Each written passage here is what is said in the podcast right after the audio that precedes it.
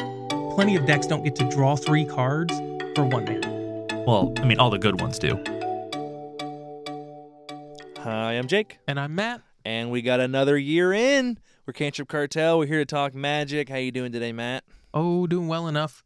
Uh, got off work, came home, ate some rice and chicken, and Boo. got ready to uh, record. You didn't get greasy Wendy's fast food like a freaking fat guy. Nope. I see. I'm already a fat guy. I'm trying to not be a fat guy. So Yeah. Matt got a new nickname at work today, and Yeah, he's I'm no- actually ecstatic about I'm it. no longer short, Matt, because apparently there's an even shorter There's- Matt. It's a much shorter Matt. See, I'm actually. This is gonna sound like a super cope from a short guy. I am actually average height. Yes. And one of the funny things is, so I'm like five nine. My entire friend group in high school was all six foot or taller. Yep. So like within that context, I was always the shortest one, and uh, that was one of the things they blew me shit about. I blew them plenty of shit, yeah. like plenty of shit. I've got a little bit of a a mouth on me, so like What? you know, keeping up verbally is not something I really have trouble with, but. There's a there's an even shorter Matt at work Yes. and now I'm no longer and I didn't even bring it up. Nope. Someone else came out and said, "Hey, Matt, not you, short Matt." Yes, and I was like rejoicing. I'm Yeah. like, yeah. so I So now I am I tried to politely call Matt tall Matt, to which I was corrected by Matt. He is now fat Matt. yeah, I'm fat Matt. That's Because fat I'm Matt. not tall. Nope. I don't need we don't need to lie We just to pulled it. stroke my ego. Pulled one straight out of community. Yep. Now we got fat Matt. I'm fat Matt. And hopefully once I lose enough weight, 'cause I'm only, you know, 70 pounds overweight. Now BMI is not exactly the most accurate description. No, it's awful. but is a, a it is a useful tool to describe whether or not you are uh, unless you're falling outside of the norm so like a bodybuilder is going to pop up as obese because their height to weight Mhm. ratio i'm Well, not a dude- bodybuilder Dude, I, builder. po- I pop up as morbidly obese. Yep. I'm I mean, I'm overweight for sure. I'm probably not obese. I'm definitely not morbidly obese. yeah so I hate BMIs.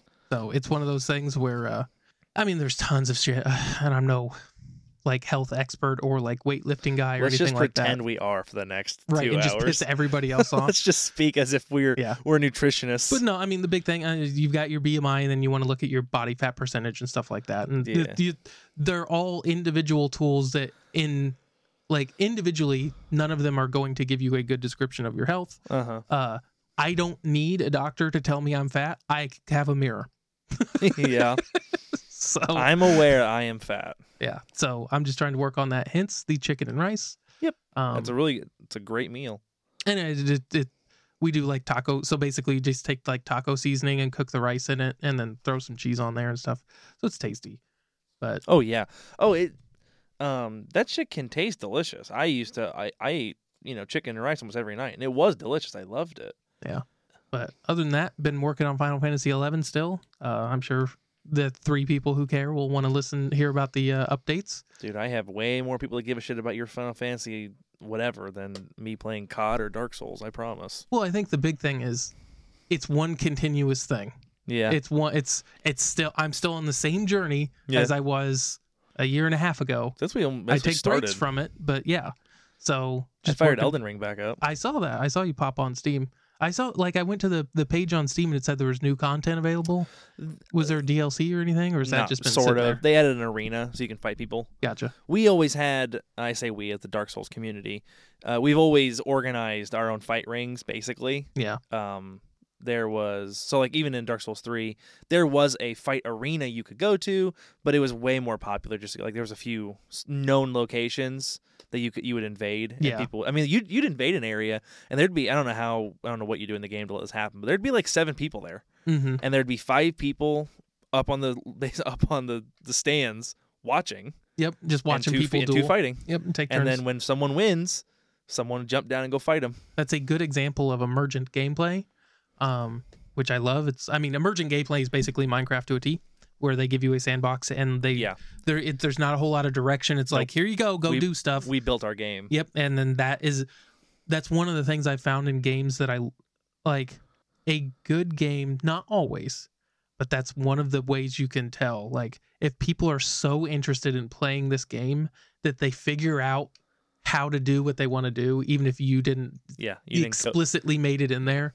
Like we don't need an arena. We're just gonna Yep. meet up and duel, and there's Yeah. gonna be a community around this dueling. there's no I don't know if there is in the new game the arena they added, but like in Dark Souls three, there's no way to watch fights. Yeah. you don't get to, there's no way to spectate. You just spawn in against somebody in an arena and you fight them, and the winner wins.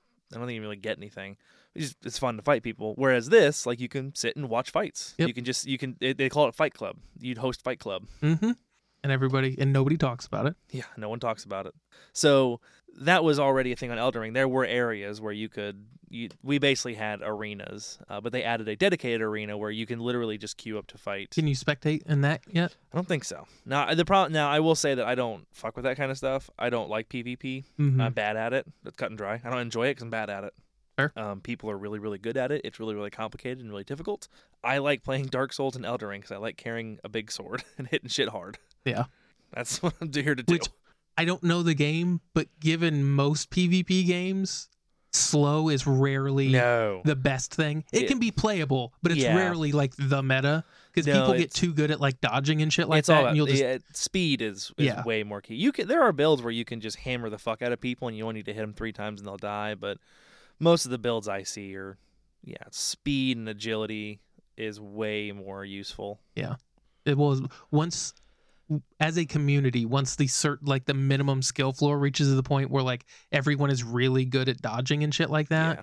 the slower builds just they it's not that they're unplayable they just now naturally have a disadvantage against Oh, yeah. how everyone else plays yeah, and you just gotta be that much better to make them Yeah. work and so like a very good slow player can still kick the Oh, yeah. shit out of a still crappy outplay. fast player but like if you take equal skill and it's like well one guy's just really good at dodging you're gonna Yep. have a hard time hitting them no, so I, I don't enjoy PvP that much anyway, so I don't really fuck with it very much. yeah yep It is crazy in Dark Souls how much etiquette there is that no one teaches you about. You're just gonna have to figure it out. But like, there's like legit etiquette.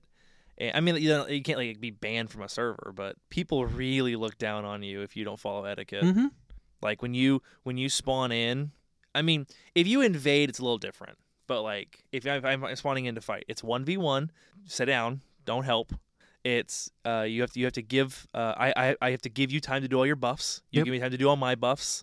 Um, Yeah, they're No- they're effectively formal duels. yeah, no cheap spamming. Realistically, you're not supposed to start until everyone until you've bowed. That's Mhm. kind of it's you always bow, you do your buffs, and then you like waggle your shield, and that's how you know we're good to go. Yep. And if you don't do all that, if you just attack, you're a maidenless trash person. Yeah. and everyone hates you. What it is. There was there's all kinds of stuff like that. That that again, it's just an example of like um emergent gameplay where that stuff happens because Yeah. they don't have a formal duel system. Yeah. So if you like if you want to just take it and compare it to something that does, you look at like World of Warcraft where you can just duel people. Like you and I if, even if we were on the same we're both alliance, we're just questing together. If we just want to fight each other, Yeah. All I do is go challenge to duel, and you accept, and then there's a countdown, and then once the countdown is done, now it's going. now we're fighting, and Yeah. now anything goes once we're flagged for PvP. Yep. And that's just kind of like there. There's no need for all the the etiquette necessarily, although there's still some, but like there's no need for that because the game You have a does it for countdown. you. Yeah, you have the countdown. Yeah. and we like, don't have that. When and if does the you're duel, not ready, you go deny duel. Like when does the duel officially start? And Yeah. It's like there's rules in Dark Souls in the Dark Souls community for that. So I used to love PvP and WoW during Burning Crusade. I was definitely not what I would consider good as far as like good gamers good, but I was right at like the top of the middle. Yeah, you were definitely uh, you're upper middle. You're Or- yeah, where I could just I could smoke almost anybody Yeah. one one in like in a duel with my rogue unless they were like actually good. So basically a pub stomper of that where it's just like and we used to do that. We'd we'd roll around like I'd power level my friends and whatnot, and I'd just have them like I'd be max level and I'd just have them be flagged for PvP. And if you're flagged for PvP in WoW and someone attacks you, now they're flagged for PvP. Uh-huh. So I'd have my like level 40 friend rolling around and I'd just be stealthed as uh rogue so that nobody could see me and just be like the level 40 helpless little priest. Oh no, what am I gonna and then as soon as they hit it, it's just like stun lock, beat him to death. Yep. Stun lock. It's just like And, well, I mean, you did a bad thing. Yep. You found an innocent, helpless rabbit on the road, and you thought you'd kill Yep. it for a free meal. Yep, turns out he's got a buddy. Yeah. and uh, it was a lot of fun. I used It's to called hustling, Matt. Yep. Oh, it's great. Well, the one of the cool things they do in WoW is there's a lot of dungeons that are in contested areas. So we'd Uh-huh. like run uh, Scarlet Monastery. So like the way the game worked back in the day, and it still does this to some degree, I'm sure. But there'd be like dungeons you could run, and most of the dungeons in the low levels would be in areas that were dedicated Alliance or dedicated Horde. Well, there was one, I believe it was Scarlet Monastery, that was in a Horde zone but like you were supposed to run it as an alliance. It was basically the game going, "Hey, you should engage in PvP. Yeah. Like we're gonna at least make you go to this zone, Make you try it. right?" And so we'd hang out in front of Scarlet Monastery because Scarlet Monastery had like three or four different dungeons. It was a big place, and there was like a hub where you'd hang out, and then you could go enter the different uh, wings of the Uh-huh. monastery to do different dungeons, and that's where we'd hang out. Because it was a great place to power level people. It had tons of good like low to medium level gear, so it was a good place to like take people and like get them kitted out and we just hang out there like all the time. Where it's just like, oh no, I'm a helpless priest looking for a party for Scarlet Monastery. slash slash slash slash. Yeah. it was so much fun.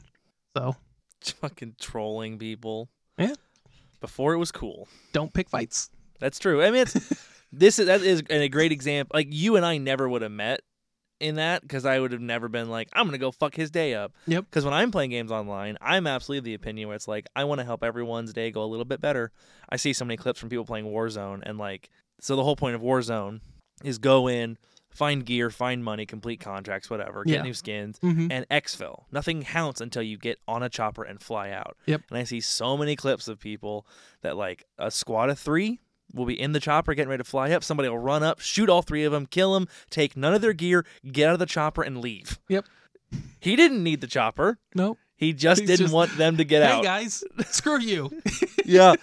You Not know that ex- past hour of work you just put in. yeah. Yep, you're dead. Not exfilling on my clock. yep. Absolutely. And I'm the exact opposite where I'm like, I would, if I were to stumble across, I'd help him. What are you guys working on? I can help. I got time. Yeah, Let's fuck around and get this done. I am. I'm in the middle. Well, like I said, Where though, like I like to bait the hook yeah, and like as if I long get a as couple bites. yeah, you would be the person like sitting up in a fucking crow's nest with a fifty cal and having your friend just kind of like walking along. Yep. So as soon as someone like I'm gonna gank this loser, pop pop. yep. No, you're not. Whereas me, I would not get popped because I wouldn't go gank a loser. Because that's the thing is like I will absolutely bait my level 40 friend, but I would never be the person to attack the level 40. Uh huh. I never. Like yeah. if he's just chilling, I'd be like, yeah, whatever. Yeah, Like I don't need to. I don't I'm not here to pick on people. My day doesn't get better But by making his worse. What I do is I go, "Hey, here's somebody who the people who like to pick on lower level people, Yeah. here's somebody you could pick on." Yep. And it's like, "Oh, here's somebody you probably the- shouldn't have You're the guy who like at Walmart waits for people to not put their cart away. Yep. And goes and harasses What are them. you doing? Yep. Although the funny thing is, I hate those people. Oh, yeah. So much. Like it's like, like when I was watching TikTok, they'd pop up on TikTok all the time. I'm Yeah. like, at some point, somebody's gonna shoot this guy. Oh shit. I mean, Like- what's that is possible. What's more likely is some dude's gonna punch you in the mouth and then Right. drive away. Because like, I mean, it's one thing if he somebody was like, hey, you should put your card away, Yeah. but like he's throwing like magnets and stuff on people's cars. Yeah, Like he, if like, you throw touch shit my at pe- vehicle, Yeah, that's crossing a line. yeah. I paid a lot. Yeah, I paid a lot of money for this truck. Don't Yeah. fucking touch my shit. So, But also, put your cart away. Oh, absolutely. It's the the shopping cart test basically is Uh-huh. whether or not if you pass that, whether or not you're a, A good person. a good or, person. Like a moral person, or whatever. Yep. it is. If you're willing to do extra work for no gain. and I try to be I try to like everything, game the rules a little bit, and I always park right beside the Oh yeah, absolutely. cart return because I know for a fact I'm going to Uh-huh. return my cart because I'm not a Yep. piece of shit. I usually park a little farther out. Yep. And there's usually spots right by the cart return, so I just Yep. park next to it. and you also cut like the chance that somebody's going to park beside you down by 50% and if you do it right you go you want to get it so like your exposed side would be facing their passenger door because then they're less likely every every car has a driver Yep. not every car has, a, passenger. so like i've thought about where i park way too much So you're min maxing a little more than I do. yep i do that's how i handle shit i just because there to me i look at it like this in almost every situation there is a correct play That's true. i want to know what it is There is a most correct choice. there's, a most correct like there's a place you should park and especially um one of the things this really drilled into me working at fedex as I always park for my exit, not necessarily my entrance. Mm-hmm. So like I always like pull in, or if I'm in my pickup and there's no like pull through parking, I back in Yeah. so that it's easier for me to leave, even if it takes me an additional second or two. It's also safer to in a truck to uh, back in than it is to pull in. time preference. Yeah. So, yep. I always think about that kind of crap. Quit waggling your dick. Not it's more of a not saying it's necessarily a good thing. it's just the way my brain works. Because it is who you are. It is who I am, and I've stopped trying to deny that a long time ago. So, anywho, now that our short intro's done, Yeah, now that our short intro's done, let's get a quick shout out to our patrons. Um, this is that's- going to be our final shout out this year. yes. So, Uh, We are going to be taking the next two weeks off. Matt and I are going to take some rest and relaxation time. Uh, as owners of the company, we do get two weeks of PTO a year. Yeah. Uh, that's not counting sick days. We do get sick days as well. definitely not paid. Um, well, the Patreon's still running, so be warned if you want to pause your Patreon. We're not going to put an episode up for the last couple weeks of the year. We're basically going to take the time. Um, we're going to take some family time. Matt with his wife, me with my wife, see my mom, spend our time with our dogs, enjoy the holidays. well, and that's that's one of the things that uh, we've mentioned in passing before, but like Jake and I didn't really get holidays off working at FedEx. Not so, really. like, we got Thanksgiving Day and we Yes. got Christmas Day. we would get some days, and if I have, if it fell on a day that I was already off, I got nothing. Yeah. So like, if Christmas was on a Sunday and I didn't work Sundays, I got no Christmas off this year. I didn't Right. get a day. Yep. Whereas like our new company, if the day off is a day that you already have off, they bump you to the next one. Yep. So like, Or if the I, previous one, depending on yeah, if it's but, Saturday. like I or don't Sunday, work yeah. Sunday. If Christmas is on a Sunday, I get Monday off instead. Yep. So we get Uh, four days off, which is, I mean, strictly speaking, over peak, almost as many days off as we would have total if this was if we were still at FedEx. Oh yeah, no, that's because it's six days that's a week, almost a mandatory. year's worth of holidays is getting a four day break for Christmas. So gonna actually take advantage of it. And that's one of Yes. the things I've been trying to do is like actually go see my family and whatnot. Because it's one thing to be like, oh man, I really wish I had holidays off, but if all you're doing is sitting in your basement playing video games, then it's like, yeah, it's nice to not go to work. Yeah. But like, I feel like, Like- now that I have the time off, Yep. I need to go and do like do the stuff family around the thing. house or go see your family. You know, like I'm taking, I'm not even going to the card shop. So I go to the card shop every Monday for Pioneer. I've told them um, I'm not going the next two weeks. I'll still support it. I'll still, um, Cantrip Cartel will still put our money in if people show up and play. It's been pretty quiet lately anyway. But I'm not going to go. I'm taking two weeks off of basically everything from the podcast, from whatever Cantrip, or from uh, Pioneer Nights at the Sages shop and just relaxing a little. Spend time with Sarah, um, start doing stuff uh, Sarah's Christmas gift, I finally decided to let her get chickens. She's been asking for chickens. We moved into this house about two years ago, and for two years she's been asking for chickens. Yep, and it's a definitely a chicken appropriate location. Yes, yeah, we're out in the country. I, most of our neighbors have free range chickens. Yeah. They just run, so we it's definitely a fine area for it. I finally caved in and said she could get them. Actually, it's a Christmas gift. I ordered her some Australorp chickens that are going to be here in March. So whatever. She's super excited about that. So I'll, we'll probably spend some time. We got some shopping to do. We got shit to buy. I got a coop to build. Yep. I, I bought her chickens for Christmas and bought myself a chore list. Yep. That's that's one of the things I was going to mention and you kind of touched on it a little bit there unrelated to the chickens is in like basically all of the money from our Patreon goes right into either creating content or paying for like tournaments and stuff Yep. that we sponsor. So like we don't keep any of it. for Yeah, none of ourselves. this. Yeah, I mean, I have I have bought some So, like- software. Uh, let's- uh, some of the money for sure has gone. In, like I bought some software for this kind of stuff. We bought a little bit of equipment here and there. It, Yep. It e- yeah, it either goes into the podcast or we use it to basically create more magic in the world um, to help support our local our local game shop and help keep an event running. Yep. And that's not to say that will never happen. That's not like a guarantee or Oh, anything yeah, like no. that. But it's just one of those things that like basically ev- everything everything anyone's paid into just goes right out the door to like sponsoring Monday Night Magic Yeah. or software or anything like that. Microphones. Yeah, I I have not bought a single magic card with the Patreon budget yet. I promise. So and there's still a long like there's still a huge list of stuff I, I mean honestly i love doing monday magic i would love it this is gonna sound bad to say i love it if i didn't because there's a lot of things i'd love to buy for the podcast that i i'm having a hard time setting money aside for that when i'm channeling money into monday night magic but it makes people happy that's that's No, that's no, the whole point of it fundamentally gets people playing magic. That's that's our goal that's the goal. but I let's. Yep. I should give a shout out to all of our patrons. Uh, every week we always shout them out. If you want to become a patron, hit us up at can or uh, patreon.com forward slash cantrip cartel. We've been blowing up lately. We have another new patron this week, uh, which I'm super excited to introduce. Named Rob M. Hopped into the Discord recently. Uh, super cool. Thank you for joining. Uh, joins the amazing crew of Emperor, who puts our stuff on Reddit every week. Huge thank you. Uh, Ramblin' Rogue, Ashley, Eric, Monowolf, Ethan, CJ, Nate, Jameson, Asphalt, Ted, Mumbledown, and lastly Rob M, who I said already. So that, that list is getting pretty long. Thank you guys for joining in. We've we've seen a lot of basically Christmas. I think a lot of Christmas gifts have been uh, people s- joining our Patreon. So we super love seeing it. In the event anyone that I just named, I've been naming every week. If you aren't on the Discord and you want to be, um, I should have sent you an email when you joined. I don't send emails every week because I don't want to bug you guys. If you want to get on the pa- Discord and you're not, please email us. Please let me know. It takes 10 seconds to get you guys in. Everyone who's a part of the Discord or a part of the Patreon, I want you to be, I want you At to have least the have option access. Yeah. have yeah have access to the private discord that's just for us so in the event that you didn't get in or the invite didn't work or you got kicked out please let me know like if, if the system ki- i didn't kick anybody the system kicked Yeah. you out please let me know i want to get you back in but like i said if anyone else wants to join that growing list and have a really cool active discord to be a part of and talk about um, i think we're still going we went through now we're going through favorite flavor texts and uh, I have absolutely found maybe my new flavor text, fa- flavor text art combo. Mm-hmm. Uh, I'll have to pull it up and I'll tell Was you it guys the, later. that white? Yeah, one? it's the white card where it's Yeah. like they must pay with head, pay with their heads, and it Yeah. absolutely got cropped to see some poor dude blowing the clergyman. Looks like that. It's it's Yeah. amazing.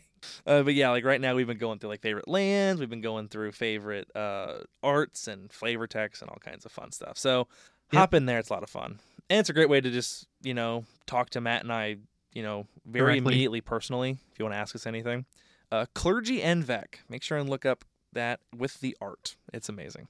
But Matt, that's all I've got. So how's Legacy looking? Uh, this weekend was Eternal Weekend. Uh, we're going to discuss it probably just like every other Legacy podcast because it's probably the biggest news of the year So for Legacy. It's the one time a year that every other podcast does what we do, Yeah. which is use data-oriented thinking to anal- to ma- an- anal- analyze the metagame. So hopefully, you know, hopefully the people in charge s- are able to draw some conclusions after this weekend. Um, the one of the things this ponder that they uh the Eternal Weekend 2022 Legacy Ponder is gorgeous. That card's like fantastic. Yeah, Uh, and apparently there's only going to be 24 of them. There's currently 24 of them. I yeah, was joking around with Jake. I was like, yeah, there's 24 of them until there's a secret layer. yeah, which So- is super likely, Yeah. but it is pretty. They are they are very beautiful. that They're- obviously, they're Card the, looks fantastic. they're probably the new like El Primo Primo. Obviously, ponder. That's the idea of having a playset of those is, you know, pretty crazy. Yep. It'd be you'd have one of six playsets. So our our top eight is there's not going to be a ton of decks to talk about. Let's just put that out there. Uh, but we are going to discuss the the paper Eternal Weekend. I think it said there were 407 entries. Uh, if I was reading that article right, um, I could be wrong there. Er, Or Yes, 407. MTG Goldfish has it at four hundred and seven. So a lot of decks to go through. So we've got a decent chunk of data. Uh, uh, obviously, MTG Goldfish is doing its thing where decks are kind of misnamed and whatnot. So take all this with a little grain of salt. It also got recorded. Uh, I- do you still have that? Do you still have the article? So we got- we had the, yeah, the I've got it list. pulled up. I've got the actual full top eight, Okay, like the place of them. the order of them because it got once again MTG Goldfish, which makes you think it's MTG Goldfish's fault, not uh, uh, Daybreak Games. yeah, because this isn't Daybreak this is Games. this is not Daybreak Games, and this is still completely out of order. So the winner, who I'm about to butcher their last name, is J. Wojciechowski. That That's sounds good the to me. Best I can do. So if you're listening, I'm sorry. but going forward, you're going to be JW. JW, yeah, Uh, he brought it home with Blue Red Delver. I don't think anybody should be surprised by that uh, at this point. And again, that's how I'm reading this list. They've got the the deck listed as placing first place in the top eight. So, yes, um, and that well, Oh. on that's the MTG uh, Goldfish article, is that's how the article has it. that's how the yeah. article has it. It's not the it's not the the top eight from the website. Yeah, because the website doesn't even show. I don't think the website shows final eight result. 'cause No, it it just, just- shows it shows his record eight one and one, which I think is just his Swiss record. So going through Blue Red Dever, Delver, we've there's not a ton to say. There is a little bit of a- innovation, which uh, doesn't surprise me, but it is kind of interesting and uh, kind of makes sense. He's got one Fury in the main board. and then two brazen borrowers which uh, the brazen borrower makes sense to me again a little bit because it's just that good tempo play like bouncing their um because the other the elephant in the room the white elephant in the room so to speak is mono white stompy Yep. is all over the place um so bouncing their four drops to swing in and either not only set them back but to take initiative Oh like yeah, all kinds of shenanigans with Brazen Borrower, and then Fury being able to deal Clean. with Yeah. like being able to hit them and still advance your gameplay is huge. yeah, Like you're so uh, and especially to be able to do it immediately, like yep. For- very early on, you being can do able it- to you answer can do a it turn as- one or turn two. as early as turn one. You Yeah. can do it for free. I mean, you're you're force of willing yourself. It you could have the option of you know you could force a will the spell or you could fury the spell. Yeah, But- well, and then a lot of, I mean, Force will be better because then initiative's not in the game at all. Yeah, that's but true. like there isn't any more force of wills because force of negation doesn't hit creatures. Yep. So you basically got your force of wills and your dazes, and then if you want to deal with these things without paying mana, you're gonna need something like fury or solitude. Yeah. Obviously, solitude's not gonna cut it. Um, the one downside though is you don't have a ton of red spells. So No, but it I mean, lets you've got you- enough, but you Yeah. don't have a ton.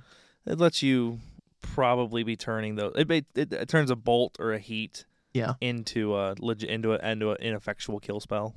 because you mm, i mean not that you wouldn't want to do it in the, the right situation but like pitching a expressive iteration would just feel Ugh. horrible That feels Like- terrible. you're two for mean- wanting yourself and losing an expressive iteration Yeah, I mean, you're- and they've created initiative already you are uh, you know, you're probably looking at a situation where you're going to lose. Special Federation does pitch to it. There's plenty of times I've pitched my last brainstorm to a Force of Will mm-hmm. because like I it's this or lose. yeah absolutely It's um definitely not a feel good. that's kind of your last option there uh, sideboard uh, there's nothing new in the sideboard there is one thing i want to talk about with the unchained berserker there's a little bit of discussion on reddit about it versus uh, blood knight Blood Knight's a 2 2 for 2 red um, that you can pay. I want to say it's got, it, you can pump it. I can't, I think it's it's, got one. fire breathing. It's got fire breathing. Um, and it's got first strike. And there was a little bit of discussion whether or not people should be running Blood Knight or Unchained Berserker. And the one of the things people are wondering is whether or not White Stompy is going to adjust to the Unchained Berserker by running Gutshot because it's a since it has Yeah. pro white, they can't get rid of it with Solitude, Swords, or Path or anything like that. But gut shots But free. Gut Shot's free. The two life re So, pre I mean, it, you- my my initial thought there also was it doesn't matter, but at some point it's got to start mattering. Right. That that deck bleeds itself quick. Right. well, But and it's you're paying. It matters. It sucks that you're losing the life, but this guy's going to cost you more than two life yeah, anyways. that's true. so like you just go, well, I if I don't kill him, I'm going to lose three life every turn, or I can lose two life twice or two life once. Yeah. So I'm curious to see if going forward, if there'll be any like, if we're gonna have a little bit of a situation where we start running gut shot, then we start running blood knight, and you get into one of those situations where like, who's like, Yeah, where, where do we go from there? Because I mean, I like Blood Knight is exceptionally worse. I agree. than- I mean, it, it- obviously, like, its stats are better, but like The red double red red, sucks. is exceptionally harder to cast than the colorless red. Yep. So that's a huge cost, but obviously, if Gutshot becomes a mainstay in this one of the mo- more prevalent decks in Legacy, then it's a, it seems like a pretty pretty immediate switch to make.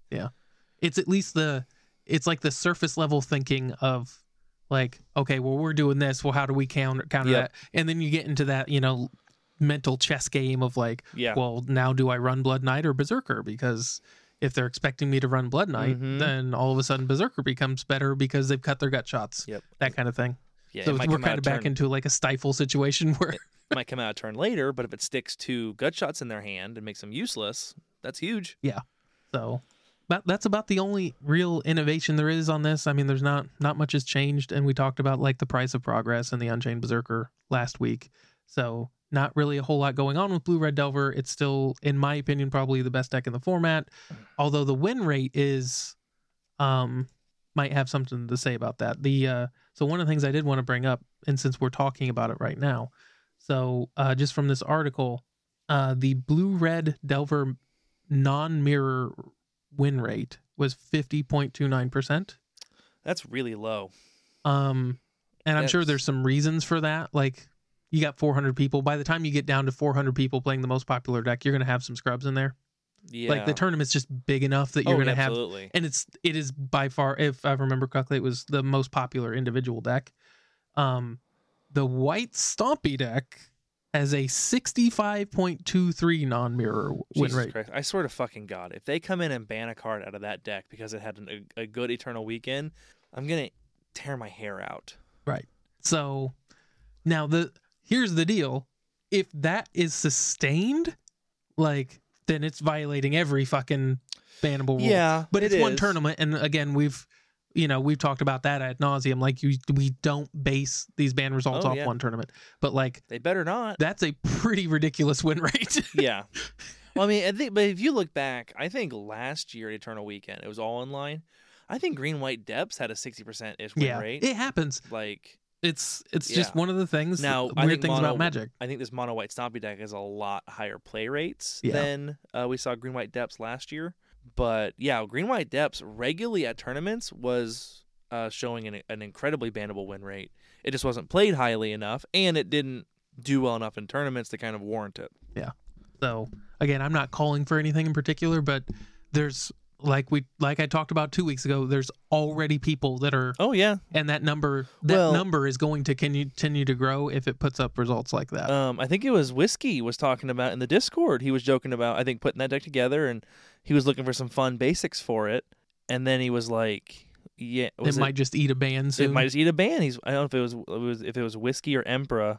I believe it was whiskey was talking about that, but he's worried about it getting a ban hammer. Yeah, and it's it drives me nuts that like so I know we've talked about blue red delver a ton, but it's clearly a problem. Yes. Like I at this point I don't think there's anybody left on the eh, delver's fine kind of train. Yeah. Now there's Nobody going to nobody worth listening to. be, right. Yeah, they're wrong clearly, but like the amount of people that from week 1 when this showed up, when this deck showed up that just immediately started crying about bans. Yeah. It's just like, guys, it's been one week.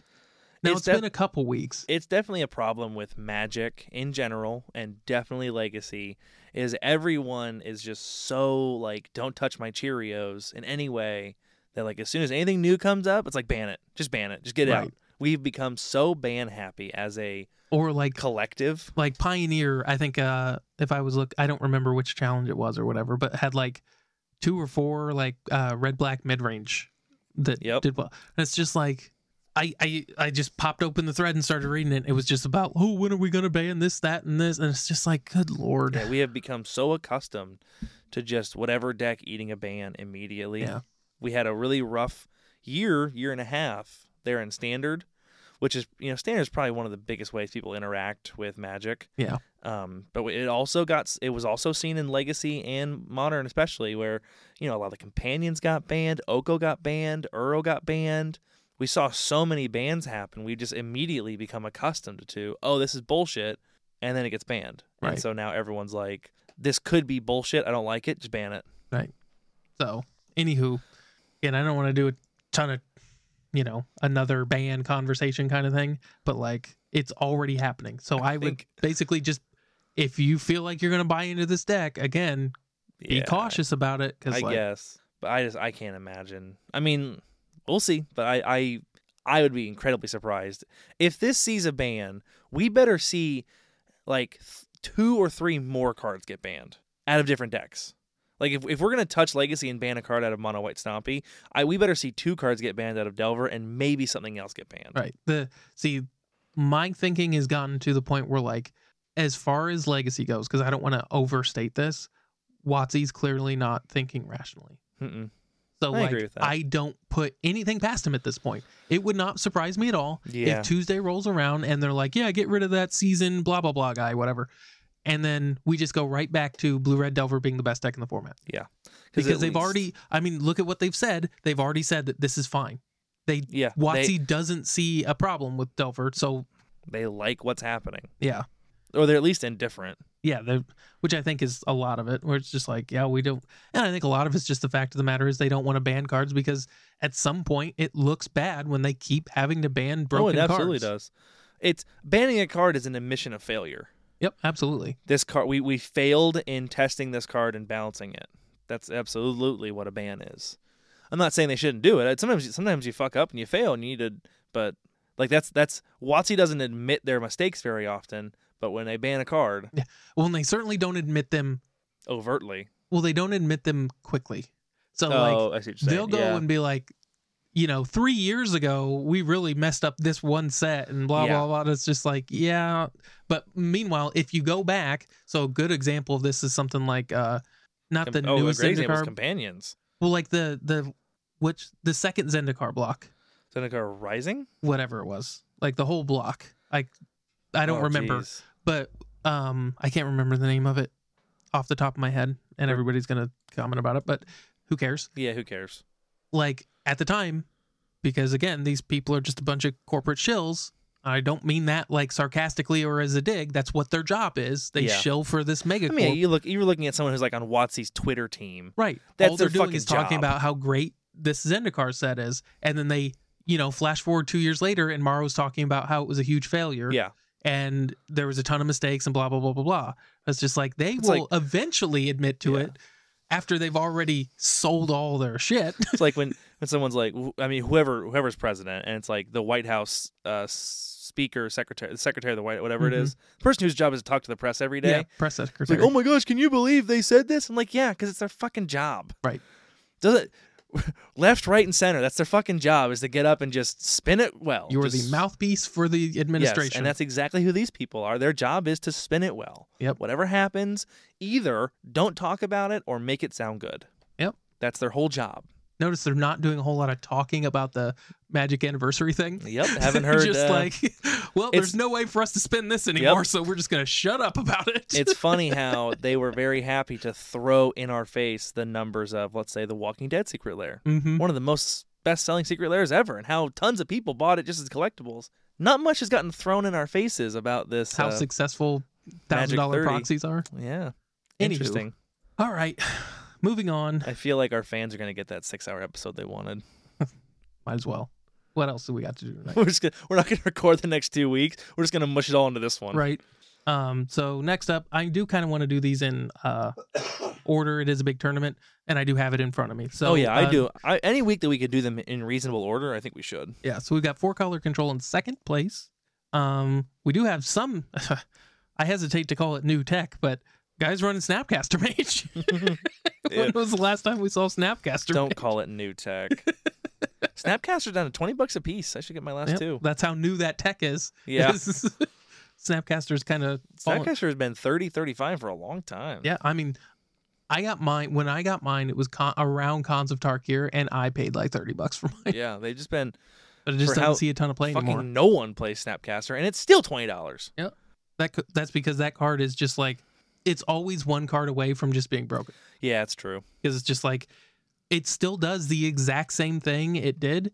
Now it's not quite as powerful because a 2 1 doesn't go quite as far as it used to. Yeah, But the fact of the matter is, it still flashes back any anything in your graveyard at Yeah. instant speed. Like Yep. it's a fantastic card. it's still it basically draws a card. Yeah.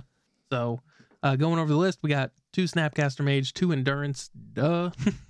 Uh, cup, uh, three Uros, two Minskin Boos, the typical cantrips, Brainstorm Ponder, Prismatic Ending Swords, like all the stuff we've seen from these four color control decks. Yeah, this looks pretty standard. For, Yeah, the Snapcaster Mage is about the only thing that's atypical. I think the Minsk, this Minsk, this is basically the Minsk and Boo list Honorog that I noticed Honorog putting up numbers with uh, a month or two ago. And not much has changed. No, Um, and, at and least Eh, that in the makes main. sense. Like going into a big tournament like this, in my opinion, like everyone innovated, I'm sure, but what you're going to see rising to the top is the tried and true.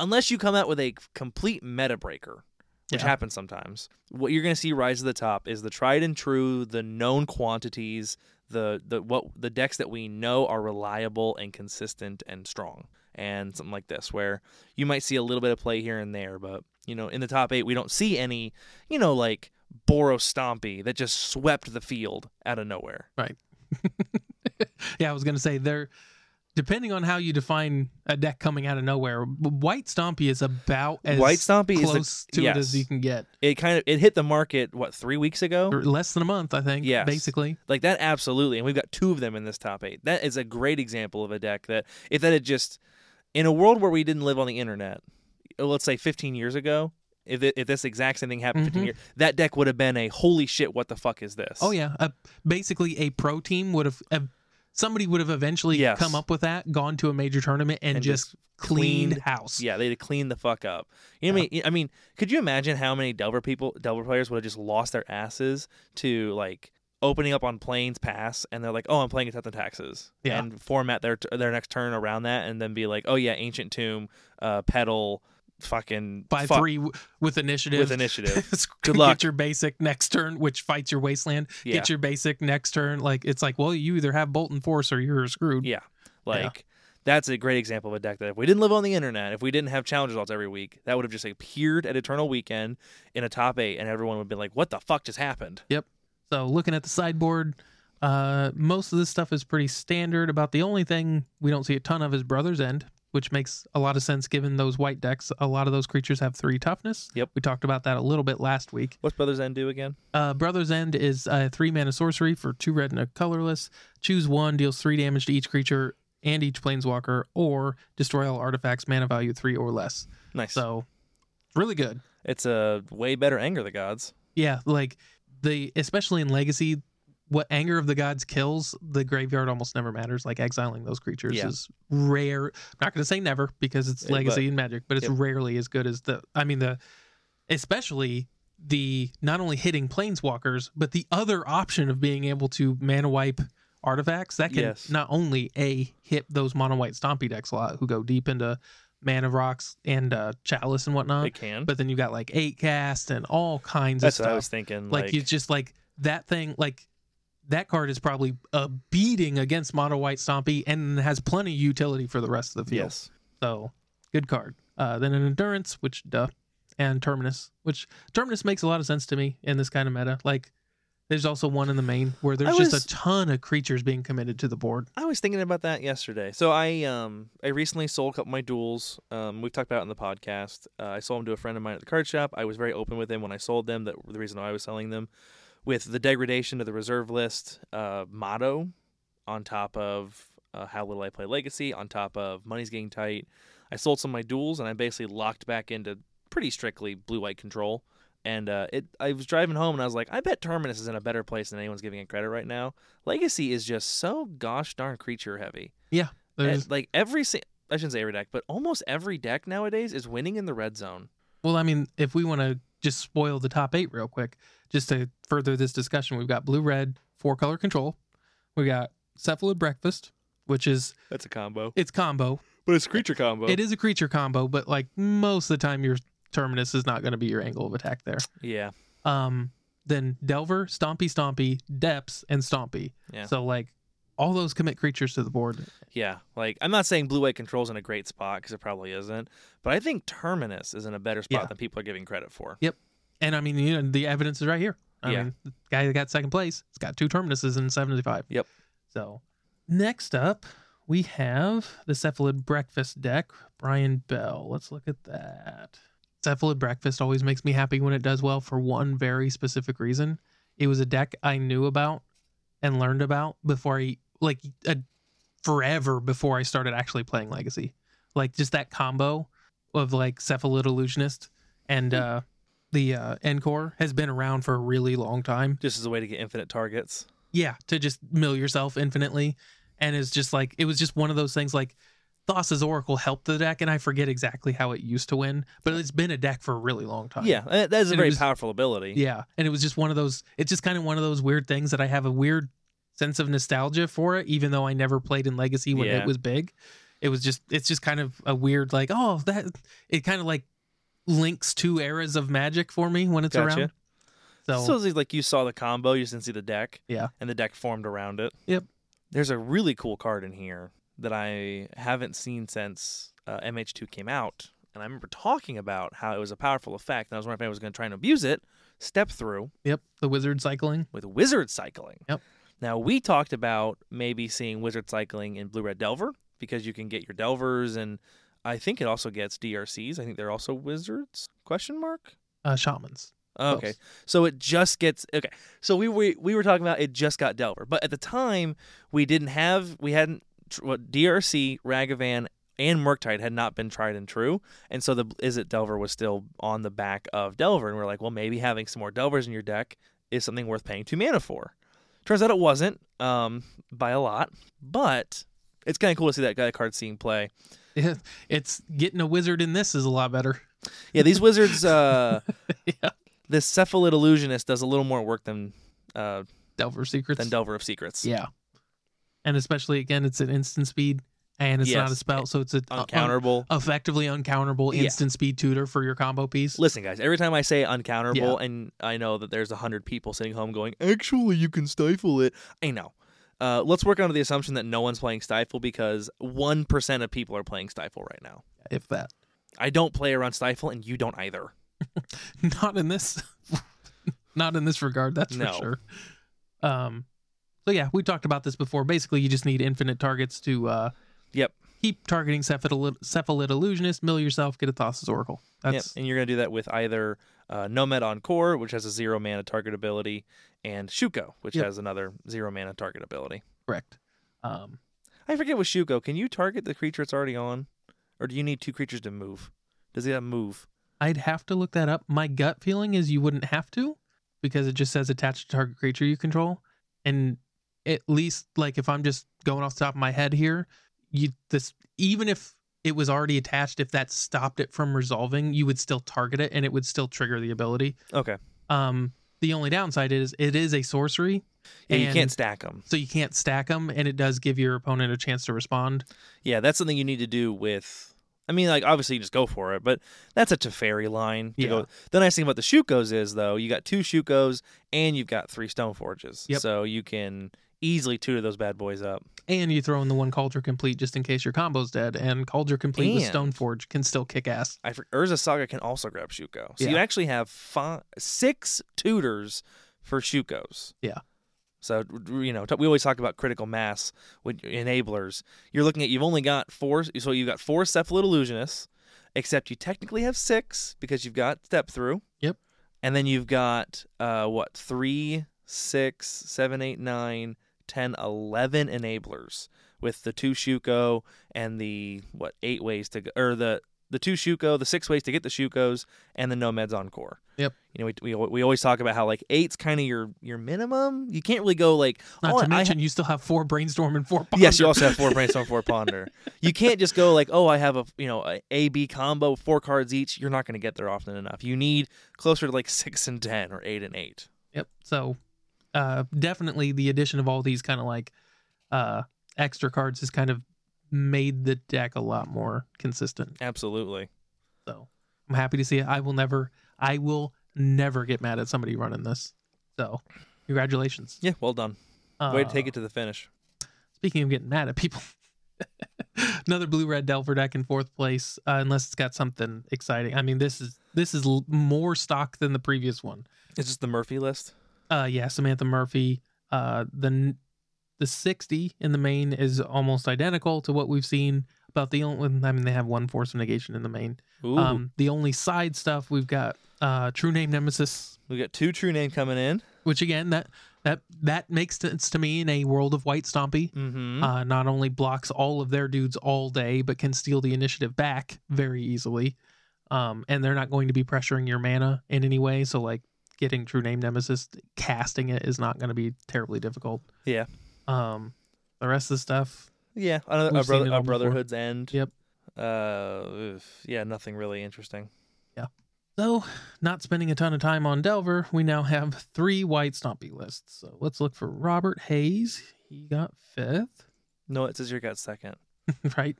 MTG Goldfish put him second, so he got second. So let's see s- what interesting stuff we've got here.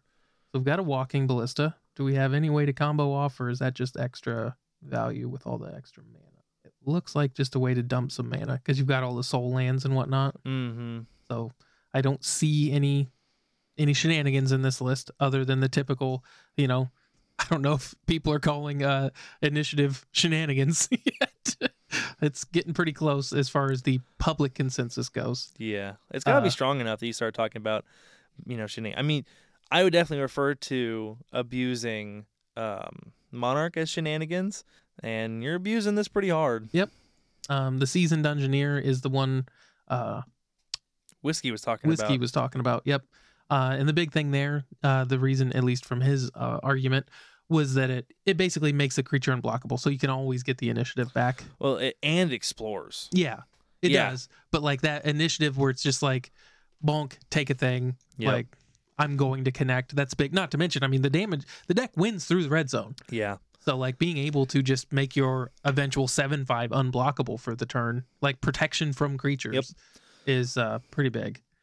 And there, So- there's plenty of games where like you're just gonna you're gonna crawl across the finish line. They've established their board. They've gotten something going, and it's like, yeah, well, sorry. Yep. I'm gonna attack with these two creatures. Is it other, or can I make itself unblockable? So is- is it just a one man army?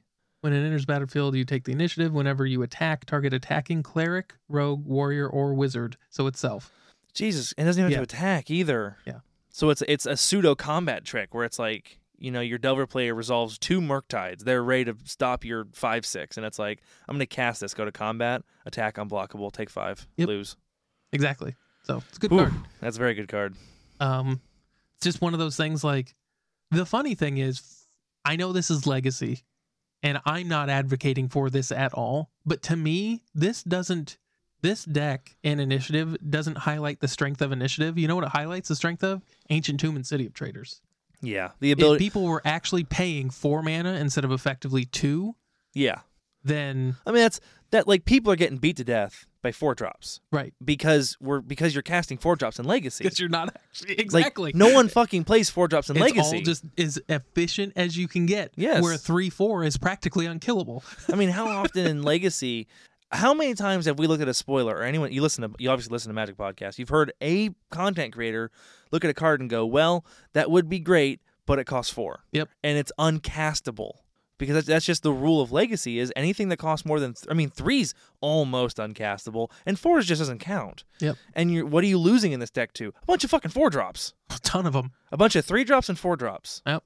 And that's the fact of the matter is these three drops and four drops generate enough card advantage to overcome the card disadvantage of having all these like chrome boxes and lotus Mm-hmm. petals and crap like that in your deck.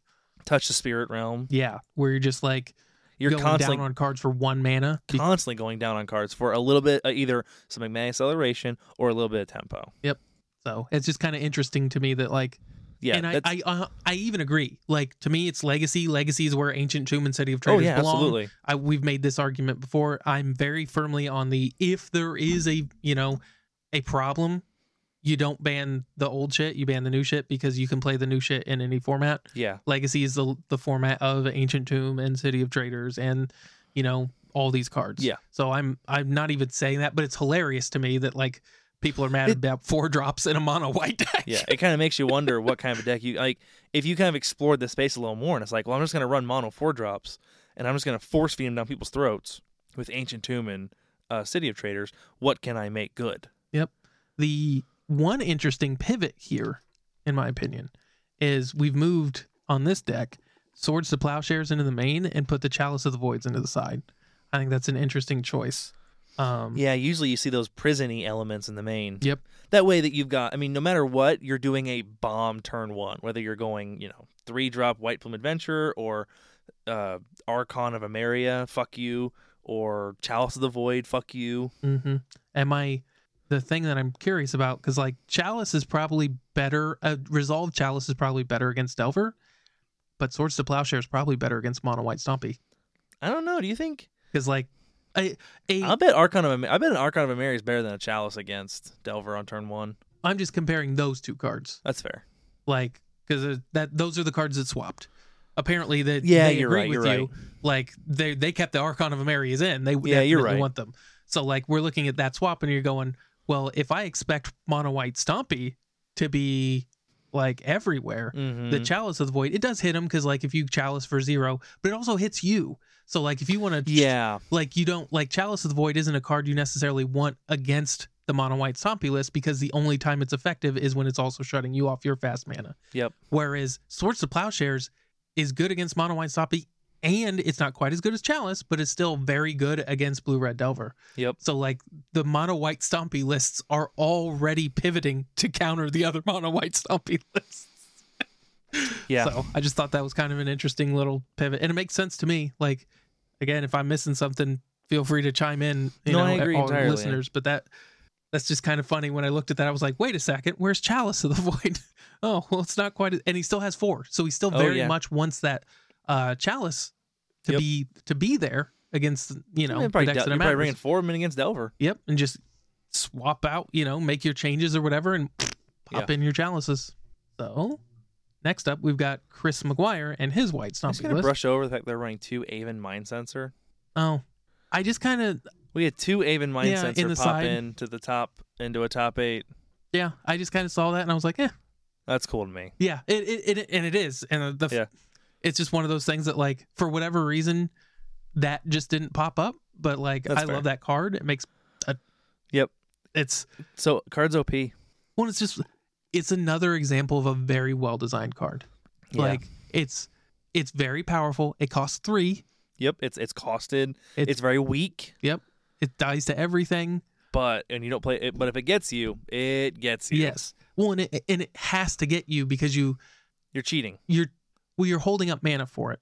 So like if it doesn't get them, then you just it's kind of like counterspell. Counterspell has to be good because every turn you hold up two blue and you're not Yes. committing mana, whereas your opponent is your opponent is spending their mana and Yep. committing to the board. So like Aven Mind Sister again, it has to get them because if it's j- if it doesn't, then that you would never. There's no reason to hold up to hold up time walk three myself. mana. Yeah, So, the, when I say you're cheating, I was referencing that you know it only punishes you for searching your Right. library, which is fucking. che- I mean, that's that's a cheating kind of thing. yeah, but it's well, it's also eight. Again, we're Almost- talking about that three mana is super important because that's that's a that's an ancient tomb and a chromox. Oh yeah, So on the play, ancient tomb, chromox, pass. crack a Like, fetch, crack a Go fetch ahead and land. fetch, and if not, it's still got flash, and I can cast it at the end of your turn. Yep, and I have to- and then I have two one flying. So, and I don't lose any tempo. It still can Gosh, attack. how many, how many games though? Like, you could you could just play it turn one into an open board, and you could You can probably get a you'd lot of probably people. get concessions where it's just like I kept a hand with two fetch lands. Yep. Because we're playing Legacy, I have there's like six lands in the fucking deck. the rest of them are fetches. That was Chris. That was Robert Hayes. That was Hayes. Yeah. So- Is it, is yeah, we were gonna, Boros we a- were going to talk about Chris McGuire. No, I got Boros. Yep. Now he's got the. It's Boros in the absolute most Yep. technical sense. We've got four white cards. It's basically, I mean, the deck, the list is a little different. We'll talk about it, but it's got the Caves of Chaos Adventurer. Yep. Um, which we've talked about a ton between Red Prison and this. Um, but this one's got Thalia in the main. The rest of the creatures are pretty typical. We've got the chalices in the main again. Most of the spells are pretty This- typical. Yeah.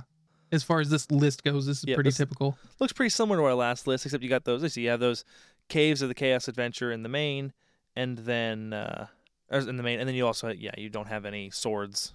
You move, you've uh, taken those out completely. Or sorry, you've moved those to the side in favor of the chalices in the main to hedge against Delver in the in the in the tournament. and the uh i think the chaos adventure is probably like if i was going to build this i would probably run that the um the only concession you make in your mana base is changing one of the planes to a mountains because like you're casting it off chrome mox lotus petal and city of or uh, uh cavern of souls most of the time so like he's just all he does uh, he, i shouldn't say all he does but he's the best beater of them Mm-hmm. where like having that 5-3 trample turn into a 7-5 trample oh my god, Well, he almost said it's- immediately is Yeah, backbreaking. that's so. What it ETBs, you get it. He attacks next turn, but you get it on your upkeep. So yeah, he attacks as a seven three, yeah seven or I a think they're seven plus- five. yeah seven five. So yeah, that's That's strong. everyone take a pause. Maybe to make fun of my wife. Uh, she had a little. She, the new company she's working for, they had a, a dinner party tonight. They were having, which was she was super excited about going. But she texted me, you know, when she, I was leaving for this, and she was like, I don't know, I'm kind of tired. I might I might bail. And so as she started driving there, she texted a chicken out and say, I'm not going to come today. Turns out it was next Tuesday anyway. That's just one of those like oh, where you man. get those kind of like intuitions where your your subconscious is processing Yep. information, and you're like Don't go, don't, go, don't, go. and like you don't know why, but you just get that Oh. Yep. feeling that you Ah, definitely shouldn't go. I'm not gonna go. Oh, cool. yep, that's hilarious. Well, I'm glad she saved herself a trip. Um, next up, we've got green white depths. Uh, this is your typical 12 crop rotation list. It's called 12 Rot, but okay. Well, that's what I said. He said 12 crop rotation. Yep. It's called 12 rot, Matt. It, how am I going to get the legacy community to call it that if I can't get you to call it that? Sounds like you won't. uh, anywho, uh, again, we've seen there's just going over the main. There's not a ton going on here. That's No. new. Uh, This looks very stock Yeah. for our um, Selesnya depths. yeah, and I, we add red for Minsk and Boo. yeah, I don't know it well enough to know the exact numbers. I don't know if two prismatic ending is the correct number Yeah, or but- three, but, Like you said, you, Yeah. once you got you've got 12 rots, you've got the um, that's the- being staged. Dark depths. the Thespian stage package. You've got basically that that uh, toolbox land package. Yep. The Mox diamonds. The like, it's all there. Yeah. If yeah, I- maybe maybe a number here is tweaked, but no, this is this is exactly what we've been seeing for months and months and months. Yep. Um, especially with the recent addition of Minsk and Boo, yep, even which- the sideboard is still which only Pretty recently standard. got added because it got put on the um, MTG Online. It would have been on there probably after release.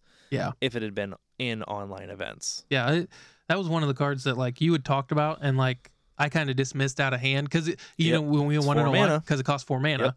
and and I'll be the first to say I dismissed it as well. I every time we they give credit to Eternal Dirtles, um, yeah, they called that, Yeah. and they they brought me into their thinking, and I was like, holy shit, and yeah, because it's four mana. You don't we don't play things where they're four mana in But Legacy, you but do when we do, you got Mox diamonds and stuff like that. yeah, so they fucking beat face. Yep. You get Mox Diamond, you get to abuse Flagstones of, tro- of Trocair quite yeah, a you bit. got a tiny bit of ramp in there. mm-hmm. So, and the uh, the big thing is the game is. I don't want to say it's designed to go long because you you do want to combo off as, as soon as it's safe. Yeah. But like it is a kind of a grindier deck too. Oh, it's yeah, it def- perfectly capable of grinding the game out to the It's point where it gets four mana. Definitely not Turbo Depths. No. It's definitely a more mid-rangey style depths package. So you know, getting to a point in the game where it can actually just cast a cast a Minskin Boo Yes. is not something that's unheard of at all. Well, And that's- especially the games where like you've wor- you've run your rot package, you've made you you went for your first or second merit lage and it's been answered. It probably got swords. You're probably at 33 life. Yeah. Now you now your opponent has some serious They has have a spent- serious uphill climb. They had to spend uh, you know every chance digging and digging to answer that merit lage, and now you have to deal with a Minskin boo. About the only newish the newer card in here is Maddening Hex in the side. But we've talked about that card quite a bit. Makes perfect sense in this kind of deck. Yep, Delver killer. Delver Killer. I mean, uh, any control deck killer, but Yeah. usually it's there for the Delver. Cantrip Killer is yeah, the basically what cantrip it is. killer. When every brainstorm costs you on average three and a half life, Yeah, becomes uh, a lot worse. pretty rough. All right, rounding out the top eight, we've got another White Stompy list by Eric English. So we make sure we get the right one. Uh, Yep. This is another Thalia one. Um, Spellbinders, Peacekeepers, uh, Plume Adventurers. chalices, swords in the side. Yep. And rest of the stuff looks pretty stock. He's got snow covered planes. Look at that. yep, really throwing everybody for a loop. I'll never know what to do when my opponent plays snow covered plains on turn one. Yep. Oh, he's running Predict. Is he? No, no, that. So, oh, yeah. yes, that's why you would. Yes. Yep. Um, Avon Mind Sensor again. Yep. And what's this empty shrine Kanushi? Yeah, well, he's got uh, protection from white. He's one one protection from white that you can cast off of planes. That like that to me is one hundred percent in there for the mirror. No, Yep, it has to He be blocks all day and because he, it only he's has pro- unblockable. it only has protection from the colors of permanence you control. yep, and this deck, I Is mean, mono unless you're white. casting the fairy, like off of two yeah, two lotus petals. two lotus petals Yeah. or cavern of souls that you happen to have the Yeah. forethought to that like- doesn't happen. yeah that doesn't happen It's so just a it's pro it's a white. one one pro white it's a one one pro white. It blocks or takes back initiative. Yep, that's all that's in there for. And I mean, that's like had you if we rewinded five weeks ago and you told me that that Berserker guy and Empty Shrine would Kanushi, see would place in The top eight. Eternal Weekend. Yeah. One of the biggest paper legacy tournaments in North America of the year. I'd have bet you a box that Empty Shrine Kanushi put zero copies in the top eight. so yeah, that's our top eight: two Delver, three White Stompy. Well, and we a do couple have other more ones. data this week, Matt. You want to go through all the decks? All four hundred and seven. Yeah. Oh no.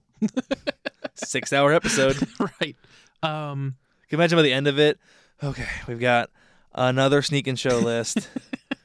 Ah, Three hundred eighty-eighth place. right? Did not have a good showing. He went two and seven. Hmm, I wonder why he went two and seven. Let's pick this guy's deck apart. yep. Anywho, can metagame see- summary. You can see by the Shocklands, uh, he definitely is a little newer to Yep, Legacy. budget player. budget player. Yeah, he's That, running that- that's definitely going to cost you some percentage points. one volcanic island and four steam vents. Yep, that's going to be a little a little harder, but I get it. Um, metagame summary is going to be a little weird. Yeah, because it's all out of all 100. So like in Um, this, like 120 decks didn't get categorized. Yeah. Not only, yeah, they didn't get categorized, and it looks like the um now they're not all mono white stompy, but mono white stompy was not categorized in this. But if we go back to that article that we were going off of, blue red delver was the most popular in the event, and then mono white stompy was the next most popular.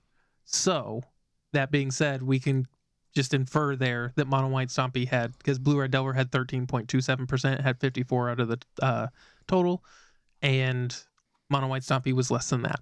So Yeah. we don't know exactly what it was. We don't have the data for that, but we know it was, according to the This Week in Legacy article, less than 13.27%. So we'll see. And that, to be fair, that could also be wrong. Yeah, Because it they gets, mention in there, like, it's that hard there's to decks that are uncategorized. it's hard to categorize these decks. People are naming them whatever they want to name them. Yeah. It you get you do get a little more weirdness in uh, these larger events, especially once you get like to the last like the last third of decks. And we've just seen that MTG Goldfish has been having a hard time scrubbing deck names out of decks.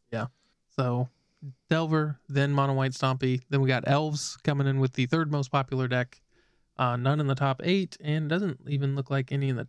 Uh, there might be one. Looks like Reed Duke showed up playing Elves. Yay! Hey, Get in there, Reed. Let me look at his list real quick. See if he's doing Glimpse Elves.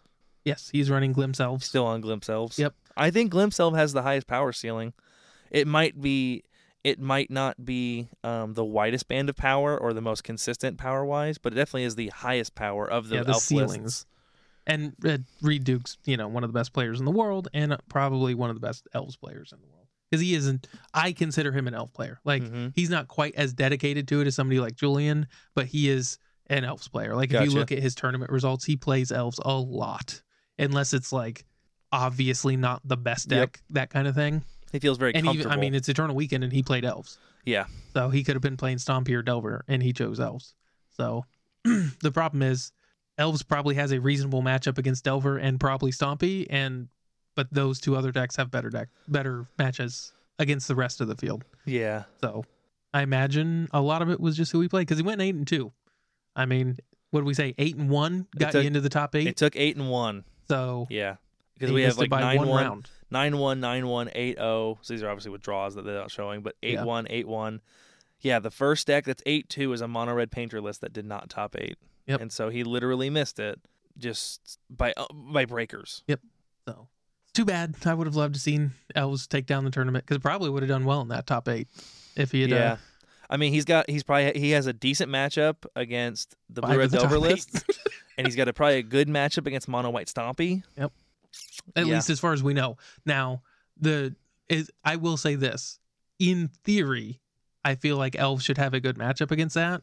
With a 65% win rate for the tournament, and the fact that it's like everywhere, there might not be a deck that has a good matchup against That's it. true. So we don't know, and I don't think we have enough data to like start making those calls. It's just one of those things where like you kind of get that gut feeling where like how the decks kind of play and like Yeah. what the con- cards they're kind of running, but there could 100% be shit that we're not thinking about that Uh, yeah, It could just be too aggressive. Maybe maybe it is just too fast. yeah, it could be. Uh, absolutely could be. I mean- and like I said, that that's in theory why I was like, I think I'd rather run Glimpse Elves and Fiend Artisan Elves against Yeah. Stompy because Oh, that abs- deck looks fast as fuck. Yeah. You don't If have we time wanna- to sit around. If you're gonna if you're worried about getting taking seven damage on turn two, Yeah. we need to fucking get a win in. So, uh, rest of the metagame summary, elves or eight cast was next up, then painter, and we start getting into some. Yeah, we're at five percent, three percent, three percent. So, uh, Sliver showed up with two decks. Um, hey, there was a madness deck. I just kind of want to. We Mhm. got that uh, Cascade was in it. So, Arclight Phoenix, just a bunch of stuff. Ninjas, Bomberman, Valorant. yeah.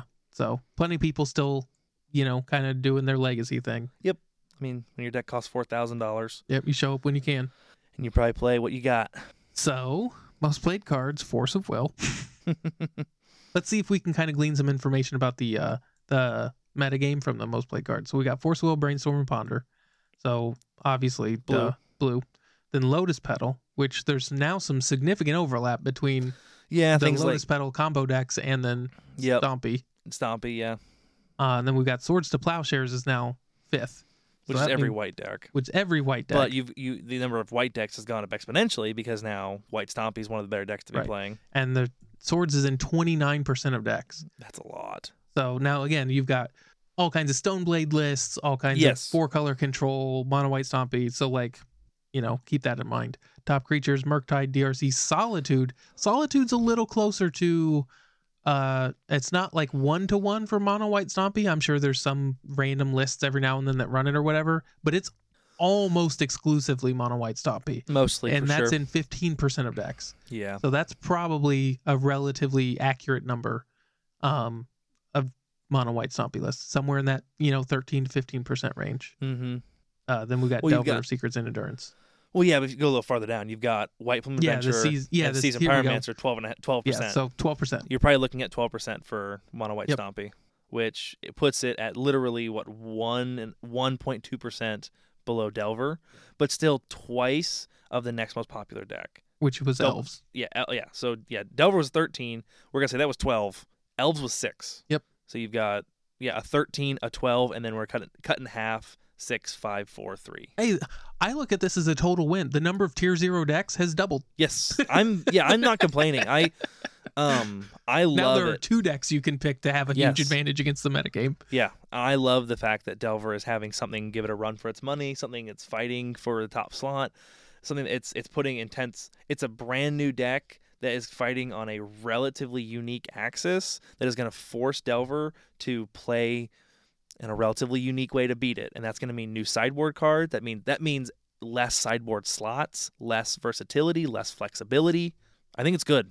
I mean, I, I could be eating those words in six months when, you know, if Mono White is just owning Legacy and we hate it. But right now, I'm happy about it. Well, the nice thing about that, this is one of the problems, and one of the things about Blue Red Delver that makes it so difficult to deal with is there are, I mean, even between you and me, we argue about which card should go. Yes. Yeah, that's true. And then so you take that that same dynamic and multiply it by the entire legacy community and there's a short list of cards people thinks that are the problem but i mean just like rapid fire there's brainstorm ponder days uh expressive iteration murktide and then drc there's six off the top of my head that i know people including myself have Mhm. called for to go Yeah, absolutely. you look at this mono white list and it goes well we know which cards are the problem they're Yeah. the ones with initiative on Yeah, it. those two cards that have those two or three cards that have initiative right. text. And if you throw in the red one, there's probably f- four cards that have initiative text, and there might be a couple more, like waiting in the we, uh, waiting in the wings. yeah, to kind of take the next that slot. could when they take the get next banned. slot. But like, it's kind of like one of those things where it's like it. In theory, if something was going to get removed, it's relatively easy to identify the problem. Although, again, like I said earlier, the problem to me is clearly the four cards that are free mana, like City of Traders, Agent. Yeah. but we've already just we've already said, Yes, and I agree those- with those, those aren't should going stay. anywhere. Those should stay. But yeah, that was so uh, Jameson, like the whiskey in our Discord, was talking about, like, if he was going to ban a card out of it. It was the seasoned dungeoneer, I think. Yeah, it's the one that it's the one that gives unblockable and explores. Like that's if you're if you're gonna if you were gonna pick a card in the deck that's probably a little too good, even though it costs four, it's probably that one. but again, nobody. I'm at, a- least, I'm absolutely advocating no bans in that deck. No, don't touch anything in the white deck unless you're gonna take two cards out of Delver. If you take two cards out of Delver, then maybe you take a card out of that. Is it- if if you are if we work on the assumption those those decks are vying in the same tier for each other, and if we're gonna hamstring Delver, like we should have done six months ago, a year ago. maybe you should maybe you should hit the next one too because it's it's obviously on Delver's power level. Yeah, but- but you never know when Delver gets knocked down. Like, there's a good chance that Delver's holding back a lot of decks that would be good against this mono white deck. Yep. Like Delver, Delver being good has incredibly stifled uh, deck diversity in Legacy for a long time. hmm Now most of what it's kept down is combo decks, but I mean, if you look, But I mean, what what would be a great deck against a mono white deck with zero interaction for spells? A fucking combo deck. Yeah. Like, yeah, if Delver gets knocked down and stops holding down combo decks like Sneak and Show, like uh, Reanimator, like Tess, like Ant, then those decks come in and they start eating per meta share out of the mono white decks that are like, I just want to play five threes and attack. Right. And, And- the, the and- big thing is Yeah, laughs in storm. Take twenty. the uh, the fact of the matter is mono white can be tuned to be any couple of those, but there's like ten of them. Yes, the, fl- uh, the Whereas- we'll have the flexibility. Delver goes, well, force of will counters anything in your deck. Sure does, yep. Anything in all of those except the uh, depths decks, which they have wasteland for, yes. and you know a Yeah, bunch mon- of cantrips to find. yeah, it. Mono White's got you know Rest in Peace and Deafening Silence and uh, Null Rod and Hushbringer and like Yeah. no, it has the ability to answer In- all these. basically infinite hate bears. Yes, but you only get to pick a couple, especially considering you don't get expressive iteration, you don't get ponder, you don't get brainstorm.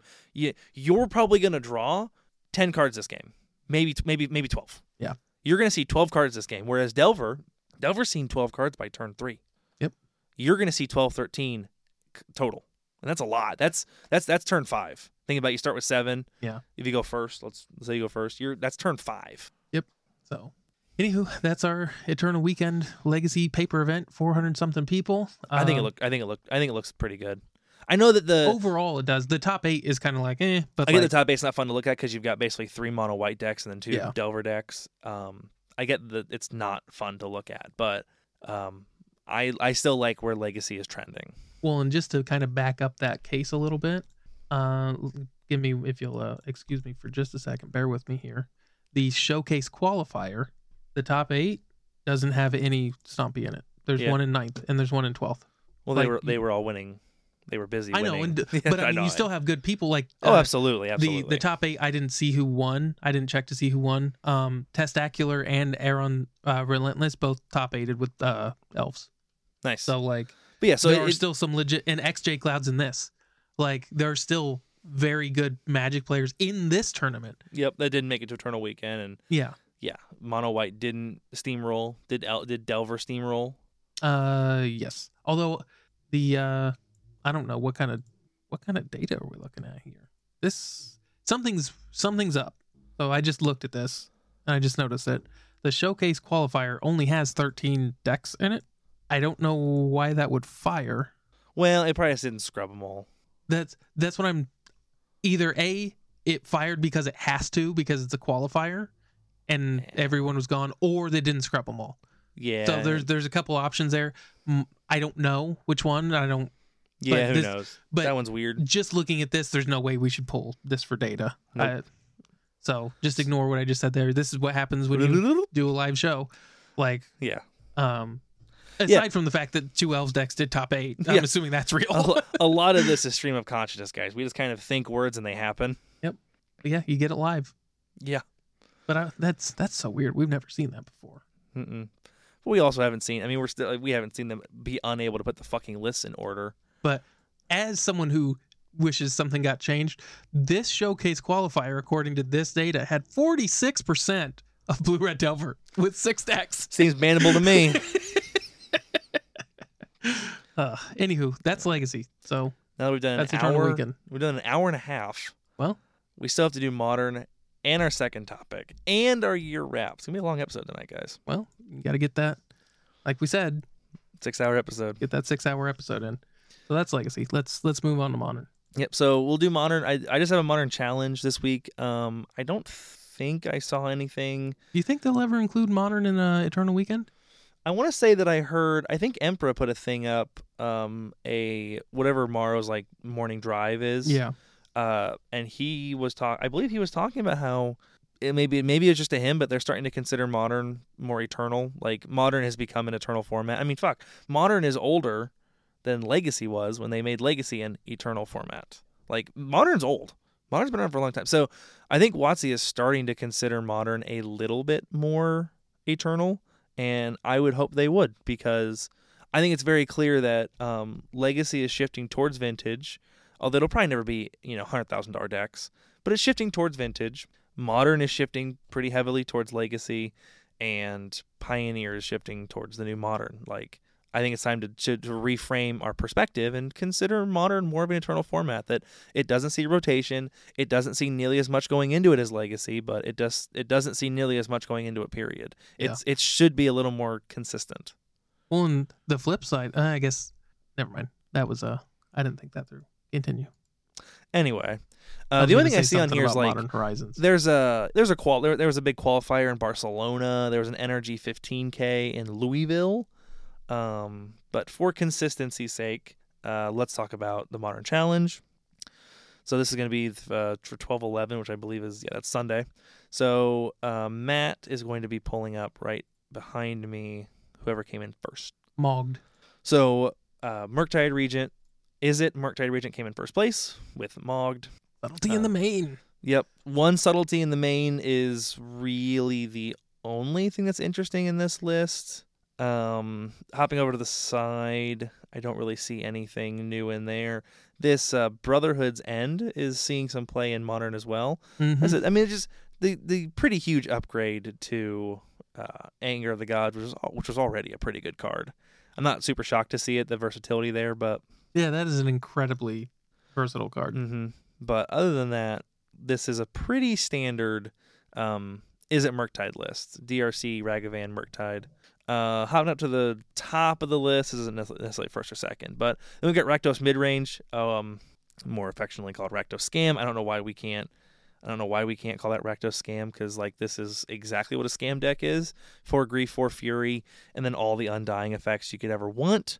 I mean, we're looking at like what three, four, five, six, seven undying effects for turn one. That's just insane. I did watch. Uh, I was watching. Um, who was I watching? Aspiring Spike play uh, Reanimator Brew. Which would you believe that Aspiring Spike put four leyline bindings into his cottage cheese reanimator list, Doesn't surprise me at all. and now I need to buy a, Z- a Zayatora's stomp or uh, the the Zy- the, Either the try Jund 'em. the Jund fight ring and uh, four ley line bindings because it, it worked really well. Because turn one, you fetch one of your shocks or preferably your triome, and then turn two, you just fetch the other triome and you have binding up. And binding hits pretty much every piece of onboard graveyard hate that you care about. Yep. For one man at instant speed. So I might need to be picking those up soon. But I did watch him play against this deck, and this deck is so nasty to go against turn one. Just um, grief ephemerate essentially on turn one is brutal for a lot of decks. Um, uh, Fury Ephemerate is brutal for all the other ones. Like if Mhm. Grief Ephemerate doesn't just fucking wreck your plan, if you're not running some heavily synergistic borderline combo plan, you're probably running some kind of more go wide strategy, or you're really valuing your your creatures in a more broad sense. Fury Ephemerate fucks that pretty hard. Like this deck is so difficult to fight against. And then you just throw in Ragavan as an amazing turn one. Dothy Voidwalker, a criminally underplayed card. That card is so good. It nukes graveyards in the main easily, not on top of getting you just free wins if you get lucky and you can go, you know, turn two Dothy, turn three, Thought sees something stupid, steal it Mm-hmm. yeah, doesn't happen often, but it absolutely does. Like, and then just some some good end game finishers like Torok, uh, Croxa, Season Pyromancer for some insane card advantage. Just being able to, I mean, when I realized that, that Season Pyromancer draws you two cards no matter what, I was like, that's got to be a typo. There's no way they Nope. meant that.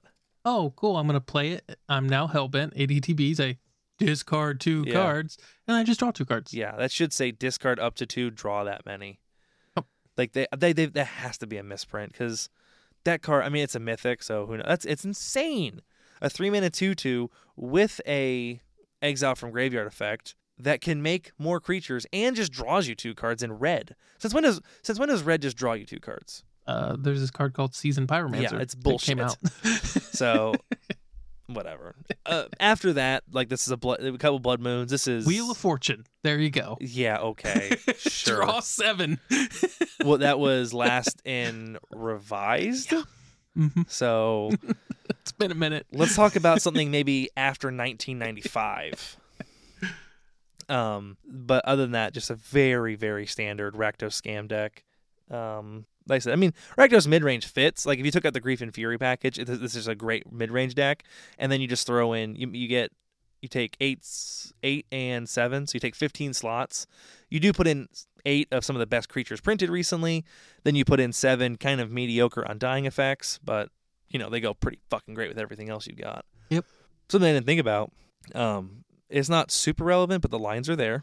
You can undying a Croxa to double up on Croxa triggers. Mhm. You can also undying a Dothy Voidwalker so that you get to take you get to you would get you could cast whatever spell you want that's an exile with it. Keep your Dothy Voidwalker, and it still has access to all the other spells. On top of you still get the passive ability. Mm-hmm.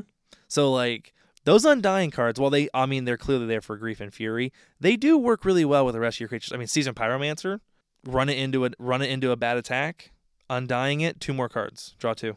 Yep. So like obviously those undying cards, like everything here has crazy ETBs or just crazy value attached to it. So they're never I shouldn't say never, but they're not dead if you don't have a grief or fury. Uh, in the sideboard, hmm, nothing really interesting one blood moon, a couple hit Hitotsugu consumes all, you know, a necromentia. It's kind of cool to see. Uh, necromentia. Interesting they're running necromentia over the stone brain. Uh, stone brain arguably better, cost the same, but it That Stonebrain costs four to isn't it two to activate and two to or two oh, to I cast thought it was two to activate? one. Oh, it is, it's not one because you can't Urza Saga. You're Yeah. right. So it's two and two, but you get to space it out. But Yeah. you're right. It does cost more. It does. It is worse on turn three. So that's fair. Uh, next up, we do have Boros Burn, something we have not seen putting up numbers recently, and I'm super super happy to see. Uh, Goblin Guide, Monastery Swift Spear. Yep, this is just straight up burn. Yep. All the lightning bolts in four ofs. Every single one of them. Scare the critics, rift bolt, skull crack, lightning bolt, lava spike, everything. Um, deflecting palms, vortexes, searing bloods, sanctifier and vex in the side. Yep, every now and then somebody just you know what? I'm gonna sleeve up burn, so to speak. And, hmm uh, and I'm gonna go ki- top eight. I'm gonna burn people. I'm gonna burn people out by turn four. There's, Uh, I mean, this this list hasn't changed. No, that's kind of sad. Something. So this is a bit of a sidetrack, but the the Phyrexia spoiler should be starting soon. We're tra- we're going back to Phyrexia next. Mm-hmm. either every infect player is going to be pissed or infect's going to get some new toys and it's going to be a force to be reckoned with again which is i think good because infect has been off the map for a long time I think they're gonna be pissed. Uh, there was a card with toxic spoiled that showed what toxic did, and it's it's not quite the same as poisonous, but it's not infect. So it was Mm. like toxic, and it when it hits, they get one poison counter. It's not Oh, based n- on you can't bump it you can't bump it. it's so it's like it's like poisonous it's, yeah, it's technically they- poisonous is a well they would uh, take eight damage and get a poison counter or whatever Yeah, so poisonous, the way it works is they have a poisonous and then a one or a two or three. And then so if it's got poisonous one, and you can have multiple ch- stacks of this. So for ex- the the best card with poisonous was Virulent Sliver. So it gave all your slivers poisonous one. yeah And if you had two of them, they all had poisonous one twice. So whenever they dealt damage, you got a poison counter for each poisonous uh-huh and then it would check that for each instance of poisonous. Uh, this one, the the big difference looks like um, so poisonous is technically a triggered ability, and toxic is a replacement effect. It's kind of toxic is kind of like lifelink, where Okay. it's it, you, so they it- never do any more damage or anything yeah, but it does it does it's still one one. It hits life, but they also get a poison counter, kind of like toxic as opposed to Yep, or but- kind of like poisonous as But, uh, opposed to it's infect. keyworded so it doesn't get buffed Yes. well that's gonna suck for i mean i'm i'm not i'm not necessarily in love with playing against infect i don't really like doing it Uh, i think the deck is cool and i think it should exist but i'm not i don't want to play well, against we were it just talking about it last week, where it was like, man, it's been a while since Infect got anything cool. Yep. and it's just like, well, it doesn't look like they're oh gonna i mean get like anything i think in this it's set. i think it's sam dams on twitter one of our twitter fol- one of our twitter followers he's a fucking huge infect player he's been he's been excited for this since they spoiled the roadmap a year ago Mm-hmm. That really sucks. That makes me sad that if they're gonna get nothing. Yeah. Um. Next up, we've got another "Is It Murktide" list. Um. And This it's, one's got Ledger Shredder instead of yeah, and so, you know, losing the one subtlety, losing one Murktide. We have four Ledger Shredders, but beyond that, this is the exact same deck. Um, the sideboard is almost the exact same, if not the exact same. Two subtlety in the side, but like even like invasive surgery, Brothers End, like Brotherhood's End. Yeah, this is pretty much the same deck. Almost the exact same deck. Up next, we had this five color zoo deck. So we've got like the Nishiba Brawlers with the N- uh, Wild Nakatls and the Kavus, Scions of Draco, uh, Ragavan, because, I mean, you have red mana. Duh. Realistically, like even this looks exactly like we've seen the last couple weeks. Yeah, Well, that was gonna be something I was gonna mention because, like, the funny thing. So we got another domain zoo deck, and it just made me think of like these lists are so locked in. yeah. They're basically like the Cascade lists and like and the Yawgmoth burn lists. and the burn list. There's where, like, only so many good domain cards that have been printed. Yeah. and you slam even even in all five colors, you slam them all into a deck, and you barely have a deck. Yeah, I mean, there's five. There's five good cards. There's Wild and the Cattle, the Brawler, the Kavu, the Draco, and Leyline Binding. There's uh, six tribe, uh, tribal, and tribal flames. flames. yeah, It's got them all. yeah. That's and it's all five colors. You have six cards that Yep. are worth playing. and then you run a couple tempo cards like Remand, like Dramoka's Command, like Stubborn Denial. But yeah, you really you're really grasping at straws to make to make this deck really work. but it does. But It's it got does. just enough, and it's It- one of those things where like we talked about it last week, but you just need that critical mass of like Yeah, we just need one more card to kind of bring Yeah. it together. I mean, And this that de- was yeah. ley line binding for this deck. this deck needs, and we probably won't have it for a while, but like it needs another domain set, and you know one more domain set with one or two more really good domain cards, and this becomes one of the best decks in modern. Yep. Or solidly tier two, maybe tier one. Realistically, the pessimist in me says within two years, if that doesn't happen, this isn't even a deck Yeah, because it's- of power creep. Like This the, isn't- the creature like wild and the cattle eventually is going to get laughed out of. Oh, it, well, Nicatl is pretty it- laughable. It's yeah, it's barely good enough. Yeah, a one mana three three, if you meet criteria in modern, is just not good enough. Yeah. Cut and dry. I mean, Sign of Draco isn't even that good. And to be perfectly honest, this deck probably doesn't see play without Ragman. No, probably not. Without without the powerhouse of Ragavan, the extra card draw, the extra access to mana. Yep. Yeah, Which- probably not. Like I mean, like Sign of Draco should probably be one or two, maybe. Wild Nicatl shouldn't be in there at all. Um, I don't think Dramoka's command is that good. It's okay. Stubborn Denial is okay. Well, stubborn denial makes a lot of sense in this deck, but it's I just- guess when you get to run both the uh, the eight Kavus, Yeah, 'cause you're it- always you always have stubborn denial on. yeah, it's basically one that man makes counter sense. spell. That does make sense. I didn't think about like both. You do have eight uh, eight Kavus basically, and those are always going to be five four fours or five Well, Oh, I fives. shouldn't even say it's a one man counter spell. It's a one man and a gate because it's still a counter target non creature spell. If you Ugh. control a creature with power four or four or greater, counter that instead. yeah, it's four spike if you don't It's- if you have if you yeah, don't have it's a bad creatures. four spike. Force Oh the gate. boy, that's not very good. But it does have Leyline Binding. Yep. and that is very good. Well, and again, stubborn denial hits all the things in general that you want it to hit. Because like in your average game, your creature is going to be better than theirs. You're That's going, true, You're, yeah. put, you're putting pressure on it, and then leyline binding cleans up anything else that stubborn denial can't hit. Yeah, you're worried about the planeswalkers, So does tribal flames, the uh, the ensnaring bridges, and you do have some stuff like the brothers end, um brotherhood end. like this the the elemental creatures are going to be a problem like because they don't really have to obviously they're great when they're in combat because that means they stuck around got value and now Yeah. they're attacking but like they do their thing just by hitting the board Yep. so like In fairness, though, this deck is relatively insulated against Fury, especially. it is yeah Fury is almost never going to kill two creatures because it only does full damage. Yeah. Now, Fury Ephemerate, well, that'll do some work. yep But um, yeah, it is relatively insulated against Fury, where Fury's going to be a two for one, you know, against them. Um, obviously, Solitude's going to be a two for one against them.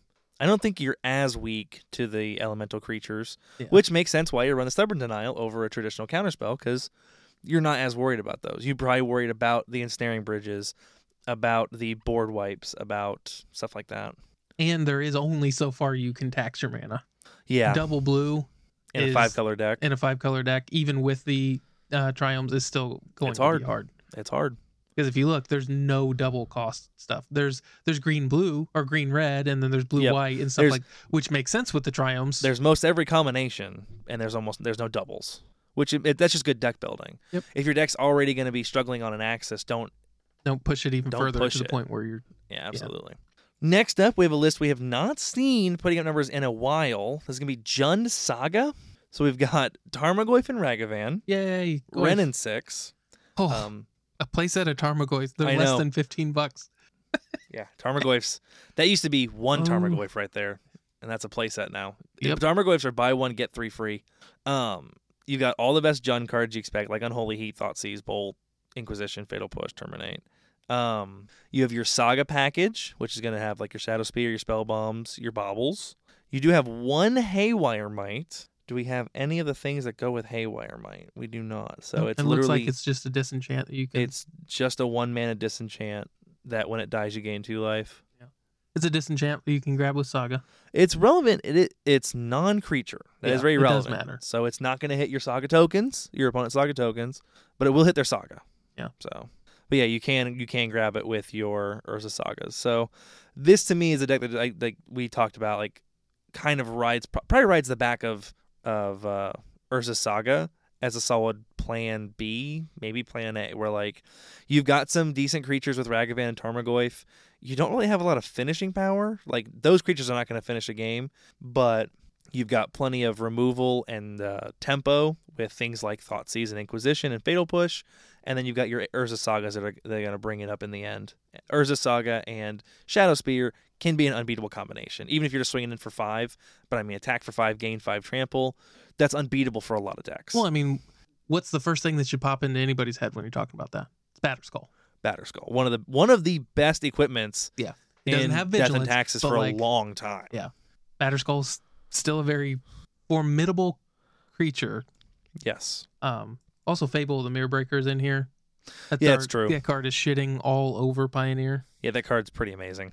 That was I'm- one of the other top eights that I looked at, and it was seven of the top eight. They weren't the same deck, but it was seven of the top eight had Fable the Mirror Breaker, something Yeah, like that. that's- Like that's one of those. I really hope they don't ban it, but like it's it's warping Yeah, decks you around it. Basically, just bought into them. Exactly. But like it's if it's it's it's the Ragavan problem where like if you have red, Why are you not? do you n- have Fable? Because you probably should. Because it's if you have red, I mean, in Legacy, in Modern, in Pioneer, in Standard. If you got red, you should probably be playing Fable the Mirror Breaker. And it's it's never two. It's four. It's never one or two fables. It's four. well, it's great multiples. It is great in multiples. Have you seen the copy, copy, copy, where you can copy itself if you have two of them?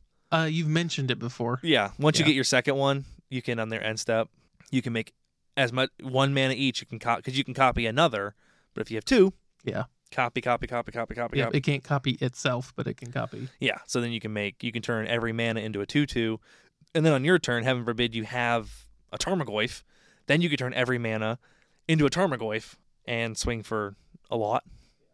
Uh, sideboard doesn't look like to have anything like really spicy in it. Some go for the throats. I was gonna say that's it's been a while Probably- since we've seen go for the throat. probably wrong. Like there's I mean like there don't get me wrong, there's gonna be times it matters, but just run like one of the better Doom Blades.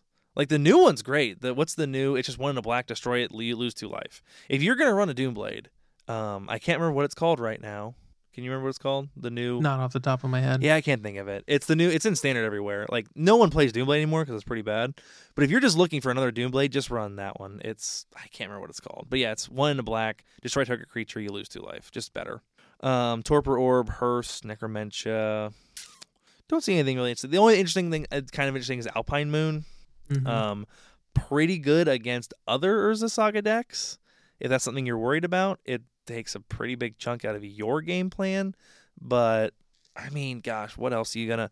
You could maybe do some work against um you said prime time, right? prime time. I, I, I was, I was thinking, of, yeah, do some work against prime time. But like, man, prime time is so scattered. Even the win cons of prime time are so scattered, and it- it's just a face up play. Like prime time plays around. Maybe like maybe prime time won't be able to kill you this turn, but primeval titan's gonna play around that pretty easily. So So you go Valakut or whatever, yeah, and they go, okay, cool, I won't get it. yep, I won't get Valakut. I'll Yeah. get the other ones. I'll get uh, Sun Fortress or So you whatever. can- Sun 'cause, Stronghold, like, a lot of times what they're going to do is Slayer Stronghold. well you get the uh prime time comes into play they're going to grab two things if it's one of those that's just basically what you have to pick and you have to make them go get another one to beat you Well, the problem is that it doesn't have flash or anything. It's an no enchantment. i know but like they have summoning sickness so like Well, and if assuming they don't kill you and you get Oh. Yeah. a chance to cast the alpine Yeah, I Moon. guess. Well, it's other the, the alternative is you use it as a face up, and you would get. I think it's the Slayer Stronghold that gives it haste. Mhm. So you could maybe get Slayer Stronghold and prevent haste, but like you're still facing down the barrel of a prime time that like they have six now eight. I don't know. Uh, It's there for something. There's two of them. I'm not sure what it's there for. If it's not for, is it opponent? Let me make sure it's not opponent. land your opponent's control so it's urza saga Uh, so yeah, it's okay. So it's just for it, it's not symmetrical. So it's probably just for Urza Saga. Which, if your whole plan, I, I think this deck's like Plan B, creeping towards Plan A is Urza Saga. You can't just lose to them getting their Saga first. So Alpine Moon takes care of that pretty easily. another haywire might Yes, another Haywire. I saw another Haywire, which is more Saga hate. So if you're worried about losing the Saga race, another that's good. Uh, next up, we have another Domain Zoo list, and it is another list that is exactly the same. Um, the only thing I don't see here is I don't see any Fable the Mirror Breakers. Didn't we? didn't We just talk about I eh, don't think it had. it. Didn't either. We just talked about. I wonder where. So I think that deck's just too locked into what it's doing. I disagree. I think Fable the Mirror Breaker is better than Wild and the Cattle. I think it's at the very least. I think Fable the Mi- I think two Fable the Mirror Breaker are better than, better than two Sino Dracos. I don't know. Yeah, I just realized that we were talking about if you have red, you'd probably play it. I I think very much that like two scions, I think two fables are better than two scions. I'd probably maybe cut all the Nicattles or maybe cut two Nicattle, two scion, or three scion. I think for what this particular deck is trying to do, I think the the fables are probably too slow because this deck doesn't give a shit about like value, so to speak. Oh man, I don't. We don't see like Fable's so good. I, It I- is. they've Obviously, obviously but it also is very slow. every yeah, it is. Everyone on the internet has decided that it's you know, but like think of like Fable makes you a makes you a treasure, makes you a goblin that makes a treasure. Mhm. That goes that goes super far in a five color deck. Having one treasure on Yeah, but they already have that. They've got Ragavan. They don't need to run Fable. They actually if have they Ragavan just- connects. Yeah, but if, uh, Ragavan's probably going to connect. You have a decent na- amount of removal on turn two. If you Yeah. drop it on turn one, you can kill. yeah, if most they don't kill your things. Ragavan, it's probably gonna hit. Yep. I don't know. Clearly, I'm wrong, but give it a try. Give it a try, Zoo. That get off the wild Nicatl drug. It's it's not not worth it. That card's maybe playable in Popper. Well, I mean, I would argue it's playable in modern. There's eight copies in this. That's top true. There eight. are eight copies in this top eight. Again, I'm a very results-oriented person Yeah. with Magic. Like, I mean, you're not wrong. You're not absolutely correct. That yeah, there's eight copies in the top eight. I just don't think they belong there. well, it's- to me, I look at that and I go, "You're already in it." A one mana three three in most decks isn't very good, but again, this is a very aggressive deck, and it's going. Yeah. I'm going to put one three power on turn one, and then the next turn I'm going to put four power in the air on turn two, and every turn I'm going to put three to five power on the board, and you're just going to have to fucking deal with it because they're all going to cost nothing. Yeah. You know what I mean? Uh, yeah. That's yeah. just that's just what the deck is trying to do. But you could have copies of your Scion of Draco. If you, but the problem is, I think if the game goes to that point, you're probably losing because, like you said, most of these cards aren't actually that good. This deck is closer to burn than it is to Jund I or know, but- Rakdos. Rakdos. Since most of these cards aren't that good, you should put some really good cards in there for some late game potential. You're gonna Disagree. have games where you get pushed into the mid game. I don't know. I mean, I don't. I don't know. Clearly, the deck's good enough to just win in the early game, but I think this deck. I think Leyline Binding is the card you're. Leyline Binding goes. Oh, the good cool. They card." have they have better cards than me. yeah. I guess you're not wrong there. Take seven. Tell you, we're going to see here in, in in three or four months, this deck's going to fall out of favor, and then someone's going to bring it back, and they're going to have two or three fables, and I'm going to be like, "Ha! I I hope fucking so. told you so." that, that that's. I mean, sure. But right now, they're not. Right now, they're they're doing just fine with four Nicodle, four Scion. I think the the the point the data point I would use to kind of back up my case, and I know it's the extreme version, but just to demonstrate the point, you wouldn't put Fable, the Mirror Breaker, and Burn either, because you don't want to be taking. no, no, and you're definitely I right. think I think the tribal deck is closer to the burn than it is to the mid rangey kind of thing. Hmm. Where the game, I just don't think the game goes long enough. Like if the game goes five or six turns, like it start you start getting into the realm of like Murktide's doing its thing, uh Rakdos is overcoming you with just insane amounts of value. Like you just want to get in there, I guess. do I mean, ten like, or fifteen, still and then talking tribal about- flames them to death. you were still talking about creatures that cost two or three mana and have summoning six. So you're going to. I mean, like, you're looking to get to turn four or five anyway. yeah, 'cause but you're- by by turn four or five, you've got several big ones out as opposed to one two two. Well, you'd have, let's say, turn one to cattle, turn two Kavu, turn three. So what, what, are you, what are you doing on turn three? You're doing a Draco and a cattle. Well, you Or- probably have Drake. You probably drop a creature and leave up Stubborn Denial on turn. So So may, so maybe drop another Kavu and leave up denial that's probably what I would be doing instead of spending to protect one of your dudes, instead of getting out your fable, like- getting or it ticking. bolting their dude and or binding their dude and getting in for damage. yeah, maybe like maybe bolt bind. Yep. Clear the way. Get in for eight. Because I again, can that's see one it. of the things. This deck, it, I know you know this intellectually, but until you've cast Tribal Flames for five, it's very good. Yeah. And that's that's kind of Oh, one I of- get to- like when you play it. That's one of those things where like that's what you're trying to do. Where Yeah. you're just like, I want to get you to five and then fucking dome you with a tribal. I get. Flames. A, I have a comparison, which is shrapnel blast. Yeah, I do it- get that's to, exactly what I it do is. get to just dome people for five sometimes, and it's like, hey, no, you know how you're at nine? Not anymore. Right, and that's that's So you'll you'll do Yeah. like alpha, you'll do stupid alpha strikes because it gets them to five, and then just yeah, that's a good Blame them. point. That's So- a good point. that would be my contention. I and don't get me wrong, Fable the Mirror Breaker is a very it's basically another one of those cards that shouldn't have been printed. Probably not. I'll meet you there. Yeah, probably not. I just don't think in this particular deck it's probably what should be running. But next week, who, Who knows? knows? The guy could Well, we won't see it cut a though. Dramoka's command and two remands and throw some fables, and Eh, I think remand's good. I think remand should stay. I'm just picking cards. But yeah, I get you saying. Yeah, maybe. Maybe someone will try it out. Maybe someone has tried it out. It didn't work. We would never know because we only talk about decks that win. That's, or top eight. That's one of a, that That's is very kind true. of one of the blind spots we have is we don't go we don't typically speaking delve deeper than the top eight, so we don't Mhm. see a lot of like the we don't get a lot of our counterpoints.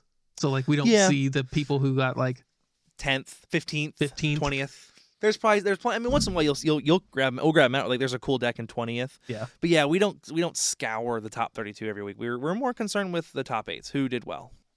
Let's wrap this up with uh I mean blue white control with a few red cards in the sideboard oh or yeah Jeskai control. So Kihira and Kahira as your uh, s- companion because you've got solitudes. That's it. Interesting choice with this blue white control list. We've got th- uh, two, three fairies, and that's it. We usually see like five planeswalkers. Usually you see like two or three, three fairy, two or three, five fairy. Um, we sometimes the Some- wandering don't emperor sometimes lady Emperor and Jace. yeah sometimes like Jace this deck usually has between five and eight planeswalkers. This we have two. yeah they went hard on the shark typhoons Yes. Uh, are we running that one land? the Hall of Storm Giants No, what's the one that? Yes. So they're running. Um, I saw Spike play against this list, though it's a little more popular right now, obviously. But they're running Hall of Helios Generosity, so you can start Mhm. looping the Shark Typhoons. Yep. So multiple dress downs, multiple leyland bindings, uh, one Chalice of the Void, which is hilarious. Love seeing a one of. another in the side too Um, bunch of counter magic, a bunch of board wipes, a little bit of card draw, a little bit of removal. But yeah, you're really relying. I mean, you're you're relying incredibly heavily on uh, looping Shark Typhoon, which is a really interesting strategy to win the game, considering how much graveyard hate there is. yeah And Hall of Heliod's Generosity is very slow and very face up and Mhm. very easy to catch. So, don't get me wrong, clearly it's working, but this is a very interesting uh, strategy or take on blue white control to seal the game out with, again, literally four solitudes, a Kihira, which I mean, Ki- especially Kihira bumping those solitudes, they can they can punch very fucking hard. Mhm. Uh, the Hall of Storm Giants is again it punches very hard, and you will be making some very big sharks. So that's ab- I mean it's totally possible that you're not you don't need to Hall of Helios Generosity. You just need to get to turn nine and make a ni- make an eight eight shark yeah and start. you don't have beating to things. loop it you just have to cast it Just once. make or make a couple make a make a couple a four four and five five and protect them for a few turns. So. Mhm. Uh, definitely possible, but there's a lot of removal in modern. They're really easy to remove. Hall of Helia Generosity is very slow. It's very face up. There's a lot of graveyard hate. I don't know. I don't. This is not the way I would play. I would love to play a blue white control deck in modern, um, but I, this is not how I'd play it at all. The one, one of the reasons I don't play blue white control in modern is almost explicitly because I don't want to buy five fairy Mhm. because I don't want to buy three or four five fairies. They're kind of expensive. I have the vast majority of this deck. I have the solitudes. I have most of these spells. I have um, I don't, I don't have the bindings. Like I have most of this crap. I don't have five fairy, and I don't want to buy f- three or four of them. Um, hallowed moonlight. That card's so good. So Mhm. looking at the sideboard, you do have a couple red cards here. You've got uh, Flame Blitz, which is, I mean, in fairness, if you're going to be running even one Flame Blitz on the side, that's even a plan.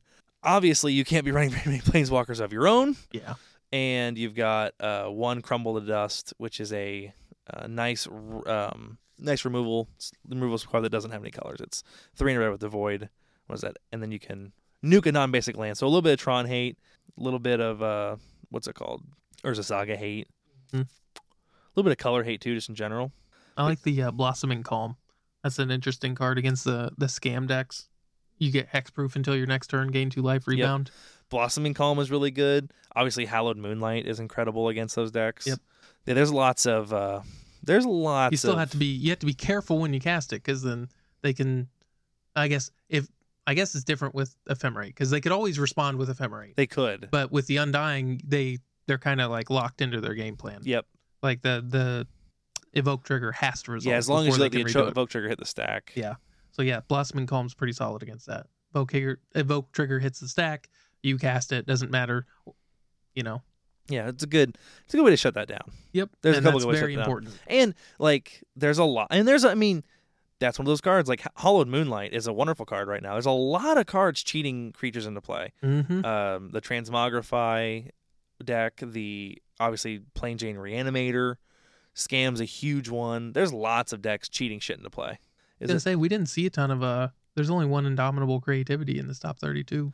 wow, I didn't even notice. So like, it's not super relevant, but that even hits Germ tokens off of Living Weapons Oh, it does, doesn't it? because Yep. it says if, If a they- creature Yeah, it doesn't say non-token. It does. So or it doesn't. So yeah, that's kind of cool. So it even hits like Stoneforge Mystic and Cauldra. Yep. If you catch it.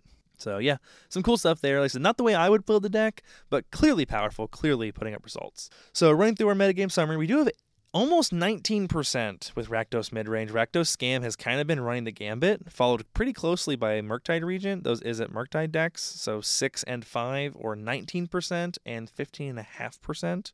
Uh, followed right behind that with Burn at 12.5% and Hammer Time at 9.4%. So 6, 5, 4, 3, 2, 1. Uh, wrapping it up, we've got Domain Zoo, which interestingly enough, Domain Zoo put two lists in the top 32 And, and two they in the top eight. both made it to the top eight. That's a good indication of a powerful deck. Uh, here I Yep. am shitting on it. But that's a good indication of a powerful deck. Two of them made it in, and they both top eighted. You know what that, in my opinion, what that's an indication of? We'll get to it in just like 45 seconds. Let's keep going. Um, so yeah, then we got other, we got a bunch of one ups like other prowess and Donald creativity. So most played cards, Rag- Ragavan. Ragavan. So you look at that Rakdos midrange, Ragavan. Murktide, Ragavan. Ragavan. Domain Zoo, Ragavan. Yeah, you're not wrong. That's Hmm. I wonder what card is maybe a little broken in these decks. Yeah. It's definitely a lot better in modern than legacy, but Well, Band and Legacy. sorry, what I mean Yeah. is when when- when I say I don't mean strtronger, I mean like more okay. mm-hmm. Yeah, say yeah, yeah, better. yeah, yeah. Um, but yeah, like it's way too good for legacy. I That mean, card's- it's in 53% of decks. That card's in this fucking top insane. 32. Yeah, fifty three percent of decks Ragavan. It's approaching lightning bolt levels, and Yep. lightning bolt's in there because it's almost always in there with Ragavan. Yeah, they almost always go together. And then there's burn on top of it, basically. Yep. That's what that is. Yep. Ragavan, Lightning Bolt, Expressive Iteration, Unholy Heat, Mishra's Bobble. Isn't that crazy? So by fifth, Mishra's Bobble. Mishra's Bobble is almost half of what Ragavan is. Yeah. 28% versus 53%. I mean, Thoughtseize at six is literally half of Ragavan.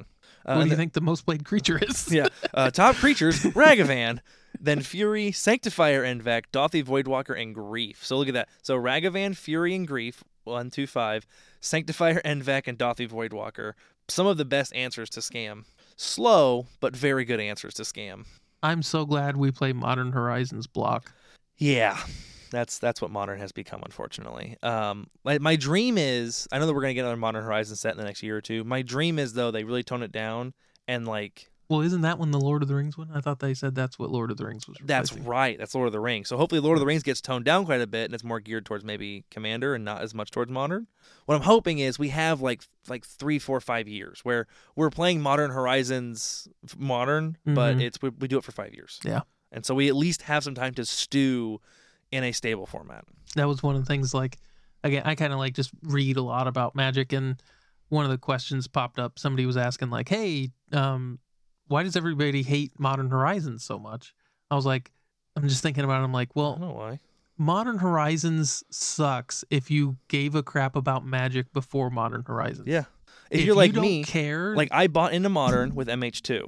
So like I it- it's it's kind of okay, but I can pretend that I bought Jund 2 years ago and it's obsolete now. Right. And it's just like the the format is entirely different from the Yes. interdiction of Modern Horizons 1 and 2. And Modern Horizons at its core was designed and advertised as a stable non-rotating format Yeah, you- modern. yeah. that you can sorry what did I say? You said Modern Horizons. Uh-huh. Oh, sorry. Modern wa- is a stable Yeah. non-rotating format that you can invest a lot of money in and play a deck for a long time. Yeah. So if you don't care about Modern rotating every 2 or 3 Currently, years or whatever, then Modern Horizons is probably fun. It's 'Cause, really like, great. If you Well, look at this format in a vacuum, aside from like Ragavan basically, and even that's only popping up that's kind of got a, r- a little bit of a resurgence lately.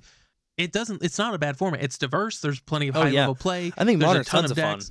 Like it's a lot of fun to play. But I if- mean, look who loves Modern Horizons. All the content creators. Yep. Because they play Magic eight hours a day, and it makes Magic it makes Modern way more fun they want because it rotating and changing. because it's very easy for them to justify spending whatever money it takes to buy all the cards. Yep. They have all the decks, or they rent all the decks. They don't care about. Like I said it's it's very easy for them to justify just blowing the money on it because they're making content. It's their job. They love it. Yep. Whereas we're like, I just want, I really just want my reanimator deck to be good for the next five years. And it won't be. And it, yeah, if depending on what happens with Lord of the Rings, it very well might not be. Never thought, never thought you'd hear that, huh? I don't even want to get into that. This episode's long enough without Uh, did I do top spells already? uh I don't think so. Lightning Bolt, Special Federation, Unholy Heat, Mistress Bubble, and Thought Seize. All right, guys. So that wraps up Modern. Uh, we are two hours in. We have That's a long It's gonna be a long one. We had the last force the issue that we were given by Emperor for the year. He doesn't know that it's the last one of the year, but he does now. Yep. So he asked us this a few weeks ago as a fun idea, and I gave it to Matt. And we've we've been kind of percolating it. We haven't really given each other our list, or we have a couple cards each Yep. that we're gonna talk about. Uh, we haven't talked about too much, so we're gonna, it's gonna kind of be a little more organic here. But the premise is: tis the giving season, it's Christmas, or whatever holiday you choose to celebrate. But for us, we celebrate Christmas. What gifts could Legacy give to Modern that would make Modern better, more fun, more interesting, under the criteria that it doesn't just completely fucking destroy Modern? Yeah. So, like, you know, no reanimates, no show and tells, no. The big thing Whatever. is like if you look at that, one of the things you don't want to pick is a card that already exists but just costs less. Yeah. So like, you Yeah. know, there's uh, unmarked grave. You don't want to just be like entomb. Yeah. We don't just give in to him. Yeah. Like. Yeah. What de- what what cards could modern almost certainly handle, um, whether they were or are not banned? But you know that legacy could gift over to modern and make modern a little better. Yeah. Um, I I, I thought and thought and thought. I think I only have one that really stuck out to me. I think you've got two. There, I have. There's a few that I could name. Uh, several of them would be from like elves, and Yeah. one- the, one of the cards I picked is from elves. I think it's the biggest edition that elf, modern elves could get. Let's go ahead and start there. What do you think, Matt? My first one would be Wirewood Symbiote. The um, there's a couple. There's and I mean you could rattle off all kinds of shit.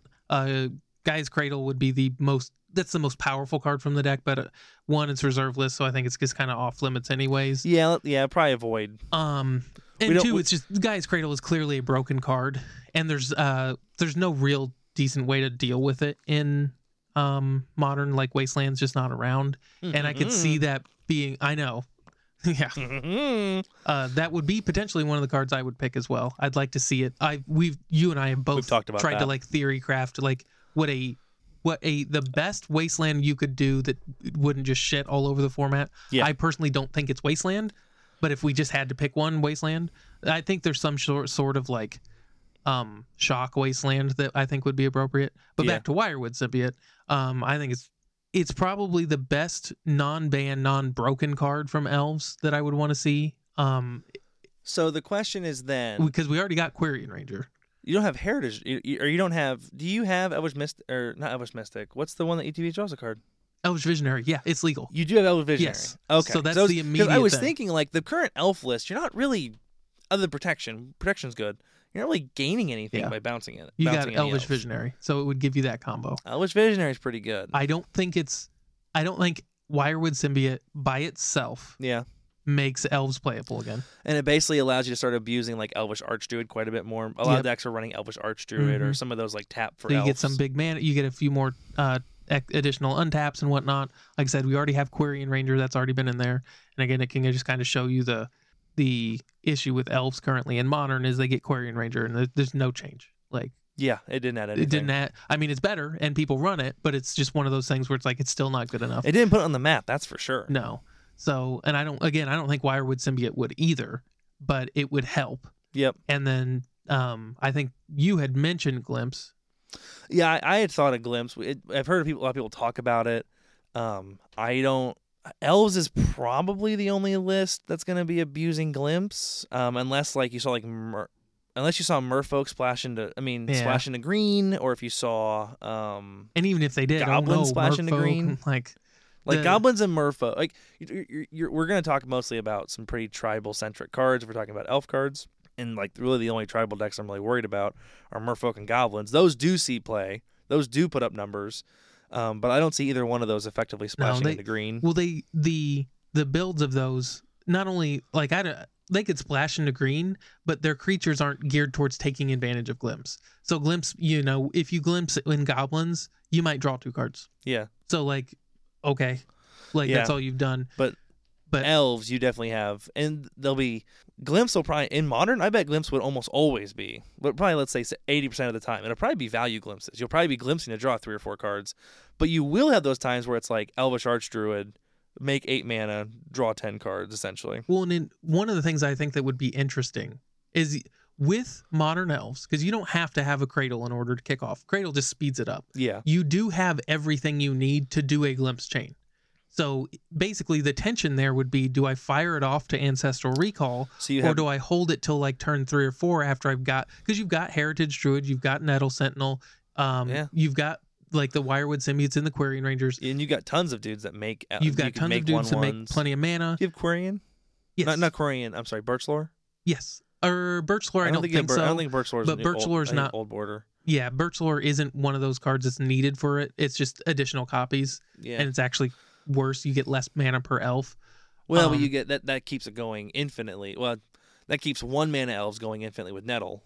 Yeah, But like I said, it's just it. Birch Lore for Glimpse Chain is just a worse Heritage Druid, but That's it's true. Heritage Druids five and six yeah, that's, is that's, typically yeah, is what it is. that's a good point. Um, so don't get me wrong, you would I would absolutely like if I just had to pick another one, it'd be Birch Lore. Uh-huh. but like uh glimpse to me would be perfectly fine there's a ton of answers the the idea that like modern elves is going to start comboing off on turn one or turn two No. is just it it doesn't even happen that often in legacy modern has force of negation there is no guy's cradle there is no green sun zenith Mhm. which our green sun i think should absolutely be unbanned although that's a little iffy now because modern's changed quite a bit green sun's one of those cards that i think is riskier to take off the ban list than uh, Glimpse is. Glimpse is like very Yeah. dialed into what it does, I agree. whereas Glimpse Glimpse just gets better every time they print another creature.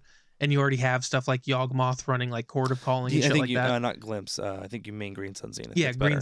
Well, Green. Yeah, Green Sun Zenith is riskier Gets- to pull off. Yeah, it gets better with every creature they print. Yeah, it just it just every single green creature that gets printed, glimpse of or uh, Yeah. green sun zenith just gets better. I still would like to see it. I don't really think it'd be that problem. If Yeah. you look at like these top 32s, currently there's nothing in here I'd really worry about other than Yawgmoth getting an additional tutor.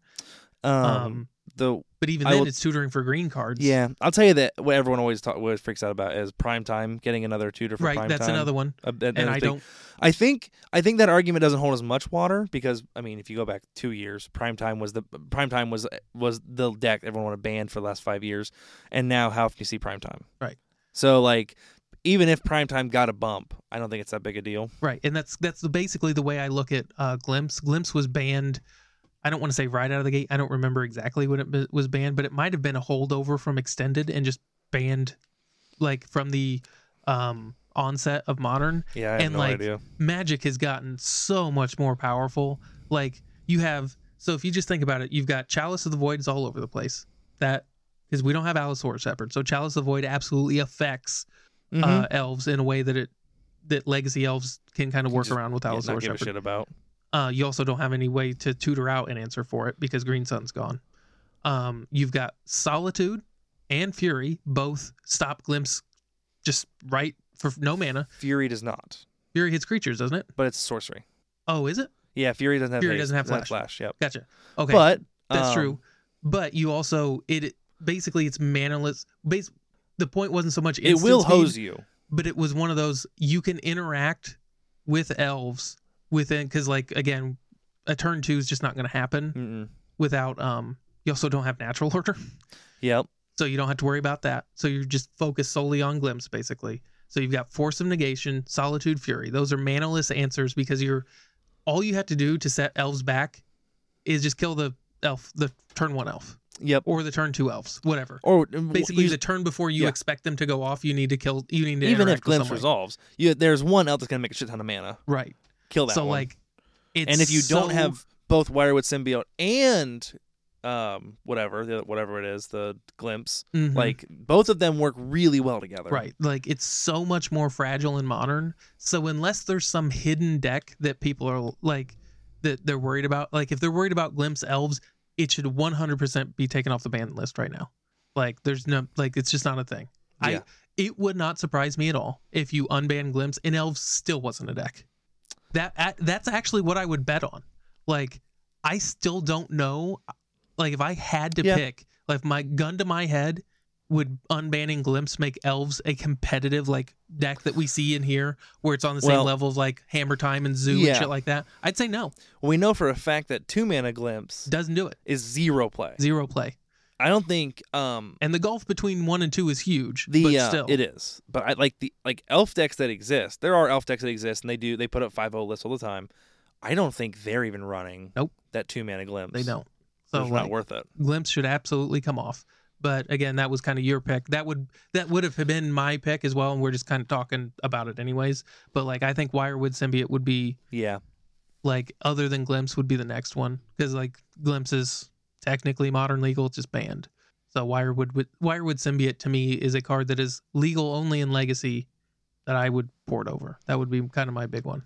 I would also love to see it in Pioneer, but that's Yeah. and for the exact same reasons. Just throw it into Elves. Like Elves sees no play. It it it what top thirty two one challenge, and I built it, and it hasn't done anything since. yeah, it hasn't. I mean, it's, it's I think it's I think it's plenty powerful. I've gotten my ass kicked several times by it, but I will agree that yeah, it doesn't see play really anywhere. It it's one of those where you can 5-0 leagues with it, which means it's playable at Friday Okay. Night Magic. I've got two. Okay. So So my first one, and that was kind of one of them was Yeah. I had thought of um, glimpse, but that was kind of obvious to me. Where it's like that's pretty obvious. It's fine. Uh, Wasteland. And we talked. This is very. This is very standard. You knew about this. I think Wasteland. Um, and we, like you just said, like you know, is there probably a better Wasteland where you could say like it's, yeah, it shocks you to use maybe, or you have to ETB it E ETB's tap unless you shock. I don't know mm-hmm. some cost associated with it. I'm okay with just trying Wasteland and just get, just, just putting it in standard and then banning it if we have to, because I think modern is way too fucking greedy. I think the way we in modern just abuse these triomes so aggressively and shock lands. I don't think there's very many good uh, straight up tempo decks. So like I think Mo- I think Burn could take advantage of Wasteland tempo where like you know, once Burn gets two lands, it's good to go. So it could easily go turn one monastery, turn two wasteland bolt attack or something, you know. But you don't have blue red delver. I don't think blue red Murktide would be able to abuse wasteland because blue red Murktide is wanting to hold up things like counterspell and Mhm. Archmage's Charm. You know, they're not they're not they're not playing tap out control. They're absolutely holding up mana for counterspell. So and they don't have days, and they don't have and days. force of or force of will. So setting themselves back on mana is very real, unlike in Legacy with Lura Delver. Um, but that was my biggest reason why I'm like I'm super gung ho on uh, Wasteland in general. I want some kind of free interaction that punishes greedy mana bases. I don't think a deck could heavily abuse it. Maybe other than Boros Burn, they could probably Well, take advantage of it. there is, but mm, Um, I think it would for sure see some play in like a prime time kind of deck. I don't think it would be abused in the sense that people are worried about, but I, mm, you yeah. definitely throw one in there now the for one of the problem. Now, shit. one of the downsides to it, and this is maybe one of the reasons why they won't do it, is um, it's pretty good against Tron. Now, Strawn's not even in this top thirty-two. Tron hasn't seen play in a while. Yeah. Once in a blue moon, you'll see Eldrazi Tron, but it hasn't seen play in a while. Um, but Wasteland, if you did put Wasteland in, if you sa- if you started seeing Wasteland regularly, Strawn's just dead. it is. And I think you would see Wasteland just regularly because, especially with Leyline Binding being everywhere, Wasteland coming in and being able to make Binding cost three versus one or two is pretty big. One and it especially punishes a come into play tapped land. It absolutely does, and I like. I want to like. It just there's so little cost. I I, I want to punish these super greedy mana bases. I think we've shown that Magus of the Moon and Blood Moon aren't enough. They're good. They're not enough. Well, We and a have lot the of these tools. multicolored decks run them themselves. Yes, a lot of yeah, a lot of two and three color decks are running Blood Moon and being able to abuse them. So that was my pick. Um, in a perfect world where I could design a card, I love the idea of um, you know, waste or not wasteland, but you know, A shock wasteland, or, or something like that. I like a wasteland like ET, like it makes colorless mana, and then yeah, you pay two life, sacrifice it, destroy target non-basic. I don't want it to shock. I want it to, I want it to be like you have it, it. You have to pay no matter what mm-hmm. maybe maybe one life maybe i don't know maybe i think m- maybe one mana maybe wasteland but it's one mana so it's not field of ruin it's not ghost quarter they don't get anything Yeah. but you have to pay a mana to Something- wasteland Yep. I'm totally okay with the idea that Wasteland might need another cost for um, Modern because you are hitting Shocklands, whereas you're hitting dual lands in Legacy. So there are your, your opponent's already down something because they paid life for that land. But in a world where we don't have that, my vote is just put Wasteland in there and see what happens. Put Wasteland in and see if it needs banned. Yep. That was Yep. mine. You want to go again? Sure. So my uh, non-elf pick is Price of Progress for many of the same reasons. Yep. That's pretty that you pretty do. severe punishment. I mean, that would. I think Boros Burn would be the best deck, bar none, immediately. In the Does it short hit term, I'm- uh, both? uh, It hits both. Though, it doesn't hits both players. Yeah, but Boros Burn, it's play around that pretty easily. Yep, it does. Uh, but um, a burn. I I know we just talked about it in this challenge, but outside of it, the errant challenge here or there is Yeah. basically a dead deck. It hasn't gotten a new card in a long Hasn't time. gotten a new card. Um, It the almost whole- can't get a new card. yep. It because basically like how many How many lightning bolts can you print? right. So Because it has like 15 now. the um the other thing that makes me think that it's would be at least somewhat safe is uh flame rift is legal and Two doesn't ma- see any two mana for four damage to each player. Yep. So that is very similar to a low tier Yeah. price of progress, and it doesn't see any play. That's true. Um, and what I like about that is price of progress progressively burn punishes it punishes them more and more. So like flame rift doesn't see play four damage for two mana, not, good, enough. So if you're playing Price of Progress, yes, you'll probably play it like still cast it against two color decks, but as we've discussed, it's not going to be on average good enough. Mm-mm. So like your burn isn't going to be punishing your Rakdos midrange. What it is going to be punishing is your four and five color good stuff piles Or- and crap like that. I mean, it's, it's also gonna punish your. It's gonna. It's absolutely gonna punish like Azorius control because Yep. they run fucking triomes now for Correct. leyline binding. And that's what I mean. Like to me, price of progress. And again, I know th- a lot of this stuff is it's kind of a touchy subject with the shocks, but I think modern has gotten to the point where the overall power, the average power of a card is good enough that I think you should start to have to deal with some of the effects of playing multicolor decks. Yeah. Like I think we're, I think modern's at at the point where like pun ac- actually punishing multicolor decks is probably an active good. And again, if it's not, you can just ban it. But like, I don't, I don't see any problems. The only thing that would be a little iffy is uh, blue red Murktide getting another a really good burn spell because like Yeah. um, Murktide backed up with uh, Price of Progress is strong, but to me that just reeks of the problems with Murktide. Like again, we're talking about another just Yeah. broken card. It- So like, yes, we we need to deal with modern as it is, but I, that would be my other card. So like, I think price price of progress is an amazing card. Mm-hmm. It's so fun to cast. It's it's a little more skill intensive than people think. There is deck building costs. So for example, in burn with price of progress, do you cut the white? Because now you don't want to be punishing yourself because the the white is a very real cost in burn. It is.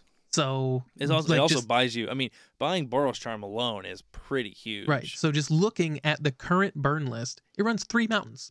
Yeah. That's that's a big cost. So you're losing the consistency granted to you by fetch lands and shocks.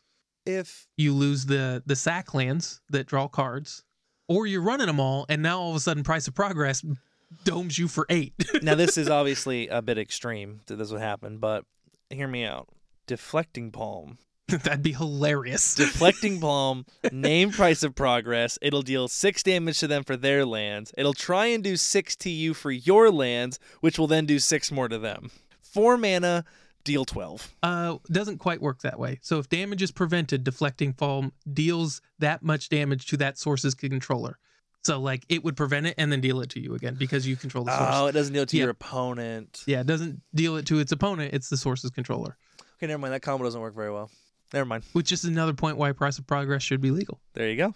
So, uh, I think Flame Rift kind of dipped its toe into that, like paying two mana to deal some additional damage. I would also 100% be on board with Fire Blast. Uh, Sack two mountains, deal five. sack two mana, uh, Mountain Steel four. deal four. Um, Fire Blast is great. Who that'd be good. It'd be good, but again, it'd be good So in what, just- literally one deck, Just better lava dart. basically. It'd be. I think you'd see that in burn and prowess, which are different. Yeah, But, but again, Prowess you don't really see anywhere. It's no, these those are the kind of decks that like because that's what I want to do. Like yours, your pick makes perfect sense as far as far as the meta goes as a whole. where Yeah. it's like I want to make the meta better. mine is like I want to see decks that like exist but need a bump, and one one Yeah. or two cards could bump those decks into existence. Uh, we're like again, I know we just talked about it, but burn does Yep. technically exist, but it Yeah. fucking sucks right now. Elves could see some real love. Elf could see and some love. Burns or prowess could see some real love. Yep. Okay. Okay. So I think Fire Blast or Price of Progress. So we're gonna end on me. This card does not necessarily make modern better. It does not necessarily make any deck better. But it's one I want to fucking play with. I just like it, and I want to stifle people. yeah. I, oh, I'd be 100% on board with So like Stifle. I think we should put Stifle in modern. Um Stifle is a really good card that hits a lot of really good shit. Stifle is I think I still maintain that Stifle is criminally underplayed in Legacy even. Um the idea that you go turn 1 stifle your fetch land is great, but um Stifle just hits so many goddamn things. We've reached a point in Magic where you don't play things if they don't ETB. Yep. I mean, except Murktide, but it's a fucking 88 for two. So, like, Stifle is so strong. Stifle hits so many things. Um, when Stifle, uh, I, I know you've been playing and Stifle's relevant. Like, it adds so It adds many a lot of decision tension. trees. Mhm. It adds so many decisions on just what do I, you know, how do I play around this? What do I do? So, like, um, I don't know if Stifle makes any deck better. I don't think it ruins anything. I don't. Um, again, like we don't have Stifle fits best in a good tempo shell. I don't think we have a very good tempo shell. Like, isn't Murktide's kind of that's way more mid range? It's too mid rangey to be straight tempo. So like, I don't think it comes in and breaks anything. Um, I think it's a now the great tool. combination, if you got your wish of Wasteland and Stifle, that might cause some problems. That's true. We are getting we are starting to get close Yep, to 'Cause Legacy now Delver. we have Ragavan, DRC, and Murktide, with Wasteland Land and Stifle, That's and Lightning true. Bolt, and it's like, at what point do you cut the ex- Archmage's I mean- charms to just start running? Other We might shit? as well just run days. Let's Yep. just put days in there. That just that did remind me another card that I think would be acceptable would be Chain Lightning. Basically, something Oh, yeah. from Legacy Burn I think would be really cool. Chain Lightning, Fire Blast, or Price of Progress would all be Yeah. perfectly acceptable. Chain Lightning's a little iffy because it helps more decks. It doesn't just like hard help burn. Yeah, it just gives another lightning uh, one mana lightning bolt to a lot of decks. Yeah. Unconditional one mana lightning Yeah. bolt. Although it is sorcery speed, so there's that. So I do like I think out of those three, I think the order would be Price of Progress, Fire Blast, Chain Yep. Lightning.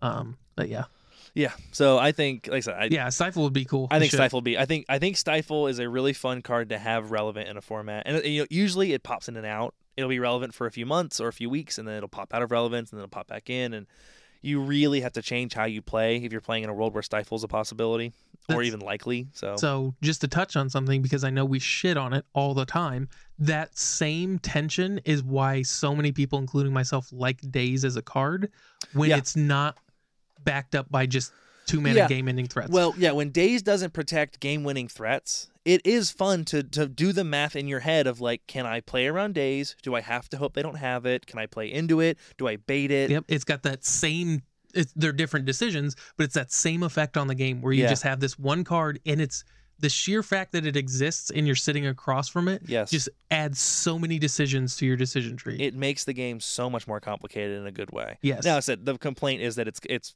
protecting game-winning cards. yeah. for And two they mana. just keep printing them. So Yeah, that's But, the you know, in a argument world where- against it. you know, and even though I hate, I hated Days. Looking back though, I'm like I uh, better appreciated the gameplay that Days created a couple years ago in Legacy. Well, it's it's cool when you're. So one of the things I love about Pioneer is there are no free counter spells. yes, But one of the things I like when you're playing uh, Legacy, it does make the game more tense absolutely. because like you don't know that Yeah. like you just windmill slam your turn two. Oh yeah, when I go, yeah, when I tap out and play uh, whatever to fairy, like whatever you play resolves. Yep. You can do whatever you want, and that is not the case in Legacy. Right, Legacy is like how many cards in your hand? right. Okay, he's brainstormed twice. He's already forced. So he's already forced one thing. Hmm. It's just a totally different experience. It is. It's it's very, and Stifle adds that level of complexity to games. Um, even if it doesn't see a ton of play, it will see play. People will play it. It is a good card. I don't think it sees play enough in Legacy, just as a just a generic one mana good spell. Yep. It's almost never dead, especially in Legacy. It pitches to Force always, which is minor but always very ve- relevant. It's going to pitch to a lot of things in Modern as well. It's going to pitch to Force Negation, uh, technically Subtlety, but uh, but like I said, I would add Stifle. So that's those are the cards that Yeah. So instead of I- doing four, we did like eight. like eight, but I think I think Legacy could give some cool gifts to to uh, modern. Um, we could talk about what gifts modern would give to legacy, but we've already banned a few of them in legacy, Yeah, so we're not. they've already been given. Some were given back, right. but uh, Did that you was a- keep the receipt? yeah, that was a really cool idea from Emperor. I appreciate it. It was kind of fun to kind of rock my brain about like what what cards would be interesting in modern, wouldn't break modern, because that's it's a fine line. There's a lot of cards in Legacy that are just way too fucking good for modern. Yeah. But that was a lot of fun. I really enjoyed that. I think we had some really cool like card ideas. I I like that for the most part. We came in into it where it's like, how can we improve the format? How can we improve a deck? How can we make it a better world in modern? And that's you know things like Wasteland, things like Glimpse, things like uh, Price of Progress, Stifle, Honorable mention: Rashad and Port would be Rishon cool. Import. Yep, that'd be a really cool card to see. We got. Um, I know that I think we've seen in the Merfolk that new Merfolk Rashad Import Yep, dude. He's, he's- seen some play. Yep, there usually there's a couple copies of So him. like it would be cool to see Rashad Import seeing play in some decks. Um, but yeah, that was it, it was a fun thought experiment. I enjoyed that very much. Thank you, Emperor. Well, and then just to bring, just to kind of close out the talk about that, the uh, legacy Merfolk frequently ran Rashadenport. So, Yes. like, if Oh, you yeah. got Rashadenport between Rashadenport and Ethervile and like all the lords, you're talking about coming pretty close to having legacy Merfolk in Yeah. modern. And I mean, again, Merfolk. Let's look at the challenge here. There's one in the top 32. You tell me There's that pretty regularly one in the top one or two in the top thirty-two. like that deck. Like you tell me, Rashadenport's going to suddenly cause problems. But it will make that deck a chunk better. Yeah, it would. It would absolutely help it. So Matt, that's a year. Yeah, that was a year. That's our first. Uh, so that's that, that- that's mostly the end of the magic talk. We're basically gonna. What I want to do is I want to do maybe Yeah. So if you don't like us and you just like the info, Yeah. a good time to good time to bail out. Yep. Um, but maybe 10, 15 on. It's our first full year recording a podcast. We've it's obviously we've we've crossed a Christmas before, uh, but last year we yeah, we started like halfway through. we started like in August, a little after halfway. You know, we hit our one year this year, but this is our first year. We January to December, we recorded a whole year of podcasting. We're done. We're never coming back. This is the end of the last episode forever. That's not true. I'm turning. I'm leaving the Patreon though. I'm gonna see how long it can run. No. My plan is we'll be back uh, the first Yeah. Thursday of January Yep. is my goal. Now I'm not saying something couldn't happen and move that, but yeah, by no means are we going anywhere. We're just taking a few weeks off. Couple Uh, weeks off. Yeah. You can still hit us. Uh, you can still hit us up on the Gmail. You can still hit us up on Facebook. You can still, if you hop onto the Patreon, hop the Discord, we'll still chit chat. But we're taking a few weeks R and R. Matt, what do you think about this year, uh, Cantrip Cartel? Uh, it's been a good year. We've seen some solid growth. We've gotten much better at what we're doing. Um, like I said, again, no like super spoilers, but we do have plans for producing more content. Yep. Um, which part of these next few weeks is probably going to feed into that. that'll give us a chance So to you- like get our you- feet underneath us. You know when how there's we're- no we're not- rest for the wicked. Yeah. we'll probably we'll probably be div- divert divesting some time into that. Yep. So, yeah, overall, big year. Like a lot of Big year for personal growth too. yep, big year for personal stuff. Kind of a bad year for me as far as some other personal stuff Yeah, between uh, Derek and my dog. Um, yeah. You had a rough two, got a rough rough few Yeah. months. basically from August to November, kind of fucking sucked. Yeah, yeah. It did not go well. So got a new job, and then Derek, and then Sid, and it was it was a rough few weeks.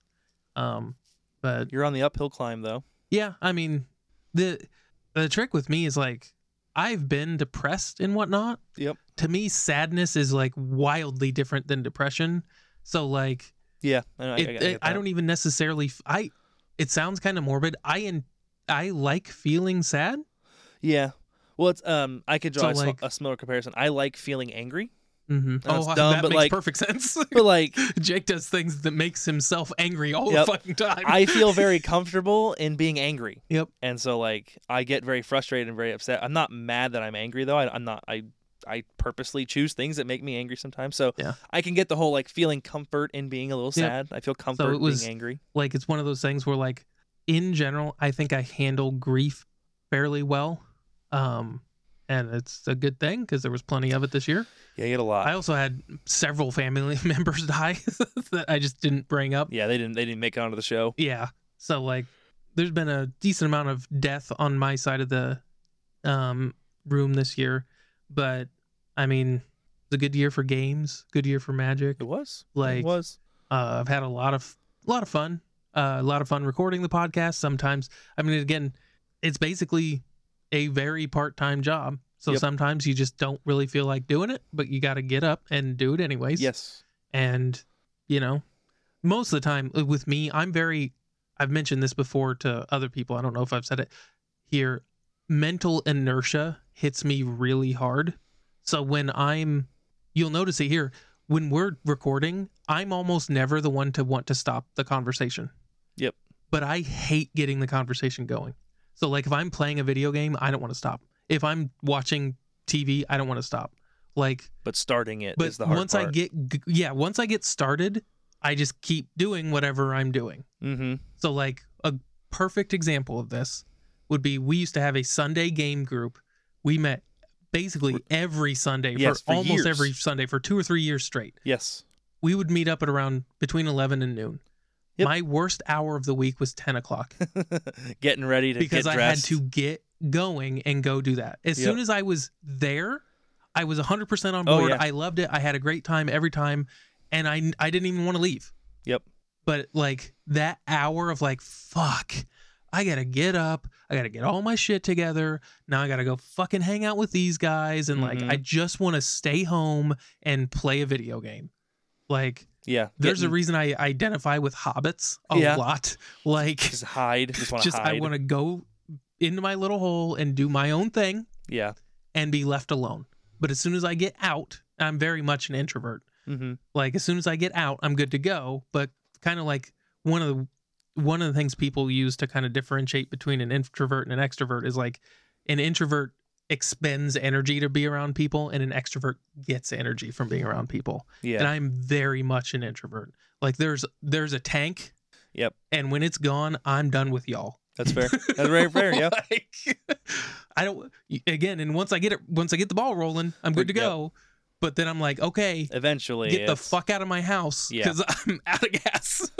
I definitely get what you're saying with like, especially with the podcast. Like, um, I love recording the podcast. And that case in point, we do it for literally two to three, three and a half hours. There's no, I couldn't fucking be here for three hours, but I didn't enjoy doing it. But like, in case in point, like today, like I sat at home and I sat on the couch. I was talking to my wife on the phone a little bit, and I was like, I would love nothing more than to sit here and take a nap, and I have to leave in 20 minutes. Yep. And while I cannot wait to record the podcast, God, I don't want to fucking go. mm-hmm. And Sarah was like, "Why don't you just record, record mo- remotely?" And I was like, "I could. But it's it, not it just as sucks. It's. I mean, like it doesn't suck. Tons of people do it. It is so much worse for us than doing it in person. Um, I think that's what brings our it brings a lot to our show is that we do it face to face in the same room. And once I once I show up and I sit, I get my shoes off, I sit down, have a snack. I'm f- ready to go. This is awesome. I'm ready, excited to talk to you, excited to record. But I absolutely sit on the couch and I'm like, I worked all day. I would love a nap. I would love to take keep my shoes off and not fucking go record. Yep. But we need to. Is what we do. And once we, I know, once we get going, I fucking love it. It's so much fun to talk about legacy and modern and what you've been doing and what I've been doing. So I definitely feel that too. Definitely, yeah. definitely push past it. But good year, some rough, some rough moments, but a, but a good. good I think year. we've got. I think we've got a decent amount of like practice at this. Like, there's not a. You handle most of the technical stuff, so like I haven't developed any skills in that regard, really. Like, but you have obviously. You've Mhm. learned a decent amount of like you know audio editing and like setting up stuff and, Yeah. and stuff like that um but like just there's there's something to be said for like just doing it where it's just like yeah we don't know how to make a podcast well now we're Yep. now we're over we're a year and what four months so we're 16 months in Yep. ballpark like we have a very devout following. Yep. Uh, we have we have a, a large knows why. audience worldwide. Yeah. i said god knows why Oh God knows. I think they're worldwide. Yeah. well, God that's also knows why. true. but we have a lot of people that really enjoy listening to us. We have people that love talking to us privately. We have and Um, we'll again it's we've gotten to the point where like now we're talking about doing more stuff yeah, and it's gotten us to do even more podcasts maybe. so, So. it's been pretty cool. It was a big year for me. Obviously, I made uh, this is the first time in my life I have a legit career. Uh, the closest thing I had to a career was when I was working at the barn with Nadia before I met my wife, um, training horses, gentling mustangs, which I do miss every day. Uh, I know pe- I, I know plenty of people miss hearing about it. I do very much miss that job. I do very much miss those horses. I do miss that career path. Uh, this is this doesn't work out for me right now. It's also not a very lucrative path. um, especially if you You look kind at of have to be okay with being poor. you have to be. I mean, Not like definitely worse poor, off. But yeah, it's a and, huge. It is a s- pretty sizable. ch- um, it, pay you cut. have to really love it because you're like, for example, your hourly is going to be dog shit. Yep. I mean, if you were to calculate your hourly, you're making probably five dollars an hour. You even if but you get to work you- 16 hours a day. yeah, but you Jake. get to play with horses 16 hours a day, uh, which to a lot of people is a dream come true, and it is event to a point. And then sometimes it's five degrees outside and it's windy, and you just go work a horse for 16 hours. Mhm. So like I do miss that, but it's just you know probably that, that's about the close thing I had to a career though. I never considered working at FedEx as a career. Um, working in the office could have been, but I didn't enjoy office work. Um, I like being out, like using my hands. I never was very good at the corporate speak. I was never very good at. There's a lot of bullshit in corporate world, and I see through it, and it bugs me. I don't like it. Yeah, Oh. I don't fit in there at like all. there's there's some corporate stuff at our job now, and I kind of just it's the worst part about it, in my it opinion. is 100%. And I kind of just ignore it. I'm not I don't plan on being corporate with this company or in this field. I, m- I might open my own my own small business, but I don't ever plan on being corporate and having to deal with the Yeah. corporate nonsense. So like this is the first time I view being a plumber as an, a legitimate career that I will probably carry with me the rest of my life. I'm hoping to become a journeyman in the next uh, take me take me 4 years. 4 years from now hopefully I'll be a journeyman plumber and I'll be finishing up my education. I'll be ready to take my test and be a legit graduate and be a for realsies plumber that can go do everything, you know, all around the country. But I started my career. My wife recently quit her job. She's already working for a new company, uh, part time right now, basically waiting for an offer in a few months. But there, she's already making more than she was, so she's she's doing really well. I'll be honest; it was very stressful these last three weeks of basically her deciding to quit and being like, maybe she'll wait until she has a job lined up, and me telling her, no, fuck it, just leave. This is killing you, and taking that jump and being like, well, I don't know if we're gonna make any money. The more you know, propane. We need propane in a few weeks. Let's see if we can get a credit card. As a, I have an emergency backup credit card now, hmm but just kind of see what happens. And that's working out really well. She's you know happier immediately. She's been enjoying a little bit of free time. She's been working her butt off still, but not as much. She gets way more compensated for her time. Well, just from the outside looking in, and I, I don't know Sarah, obviously not nearly as well as you do, but I've hung out with her a decent amount. Yeah. The work never really seemed like the problem. No, it's not. Like she can sit there and embalm motherfuckers all day. Yeah. But it's like it's the She- interpersonal crap. Like It she was- just l- doesn't like dealing with li- the living. She doesn't Yeah, it have was the any people. issues with the dead. it was absolutely the people and the environment. Yeah. Uh, case of anyone that's listening that's a manager or runs a company, it's the environment nine times out of ten, not the work. hmm Like I've had shitty jobs. I mean, I've had jobs where I get up at three in the fucking morning to go sort packages in a trailer that's 105 degrees, and we're laughing our fucking asses off all morning, having a good time. It's not. It, it can be the work. A lot of times it's the Yeah, environment. for most people, it's the environment. It's the what they're- environment and that drove her away. But Yep. you know, it's working out well for her. I'm really happy.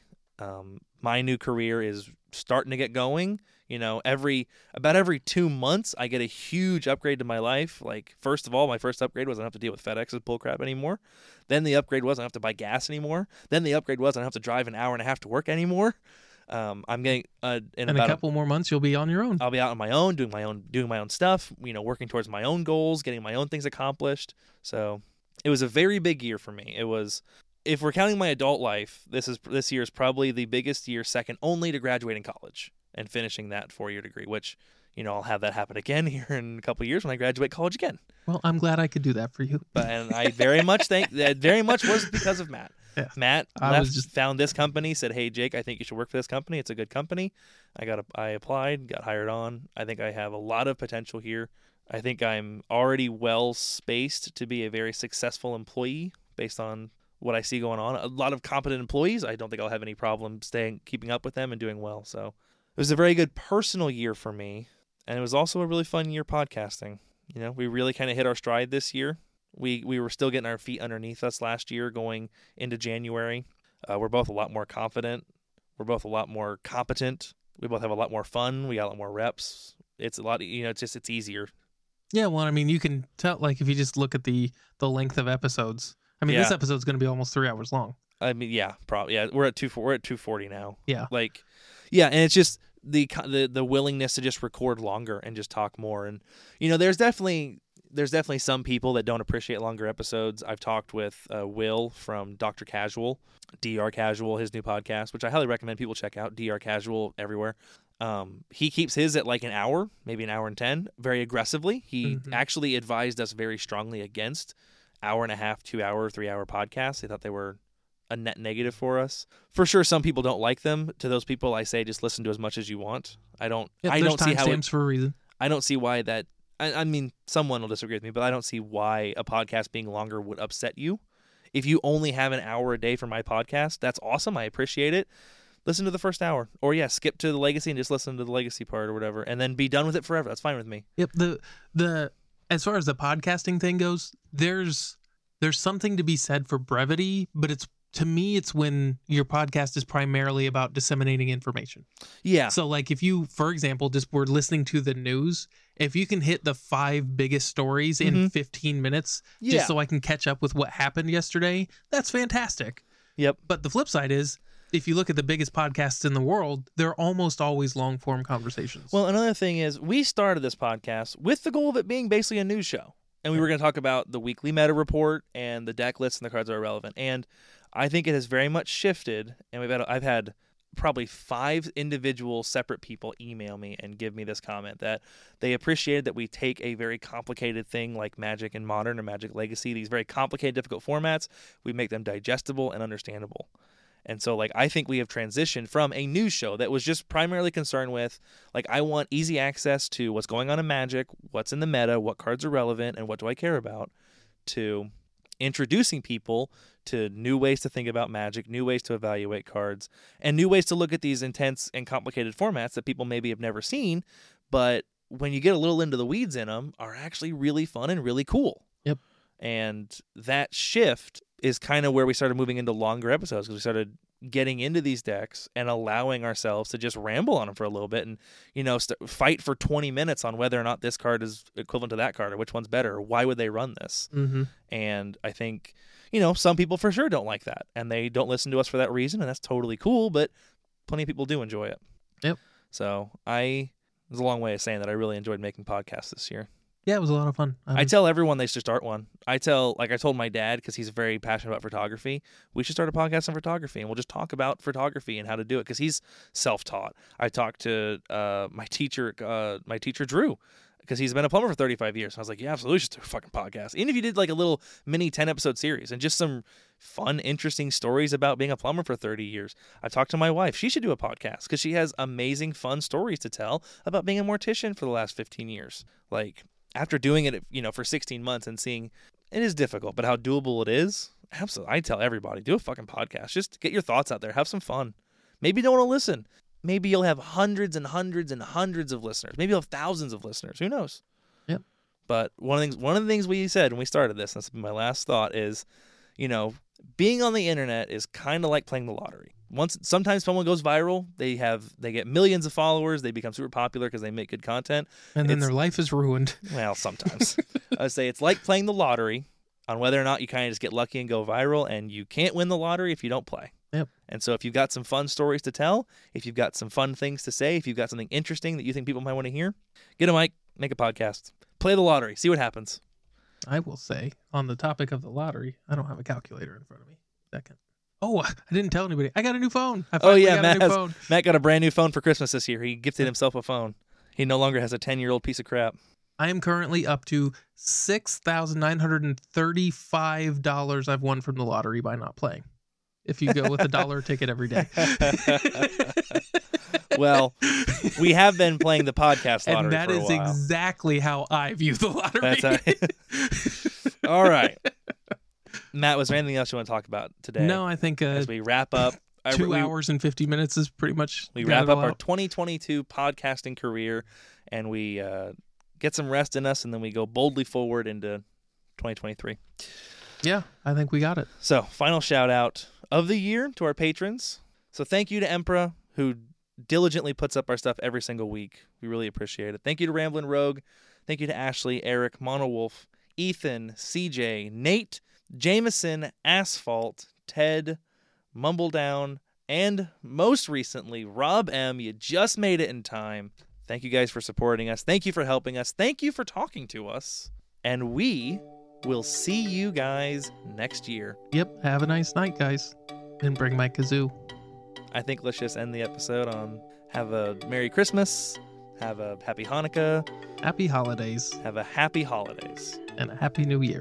And a Happy New Year. Welcome, step on in to the Cantrip Cartel. Drinking Matt, chatting meta games, or slinging some spells, casting ale, sipping on blue soup and parting some veils. Glimpse of nature once upon a time, they're telling the tale of the elvish visionaries on the wildwood prairies where the brainstorms are so fearsome, so scary, so legendary. Queer and rangers grounds the sylvan libraries for when the greens and zenith would parry the clouds and turn their swords into plows. Let them rotate the crops, abundant growth in the ground. Nourish the life from the loam until it flourished unbound. Seeds of innocence burnished all the birch laurian mounds. Gaia's cradle exhaled, carpet of flowers unwound. Birds of paradise sang, tropical islands of sound. Allosaurus shepherd danced on dinosaur stomping grounds. Jake and Matt pondered deeply all this magic they found. Through their visions doused in serum, they saw only for how to convey these magic stories aloud to the crowds, the masses. Make the voices heard, share the truth, the magic. Through ancestral visions, they felt compelled to draw every single card with the cantrip cartel. Draw cards with the cantrip cartel. Drawing cards with the cantrip cartel.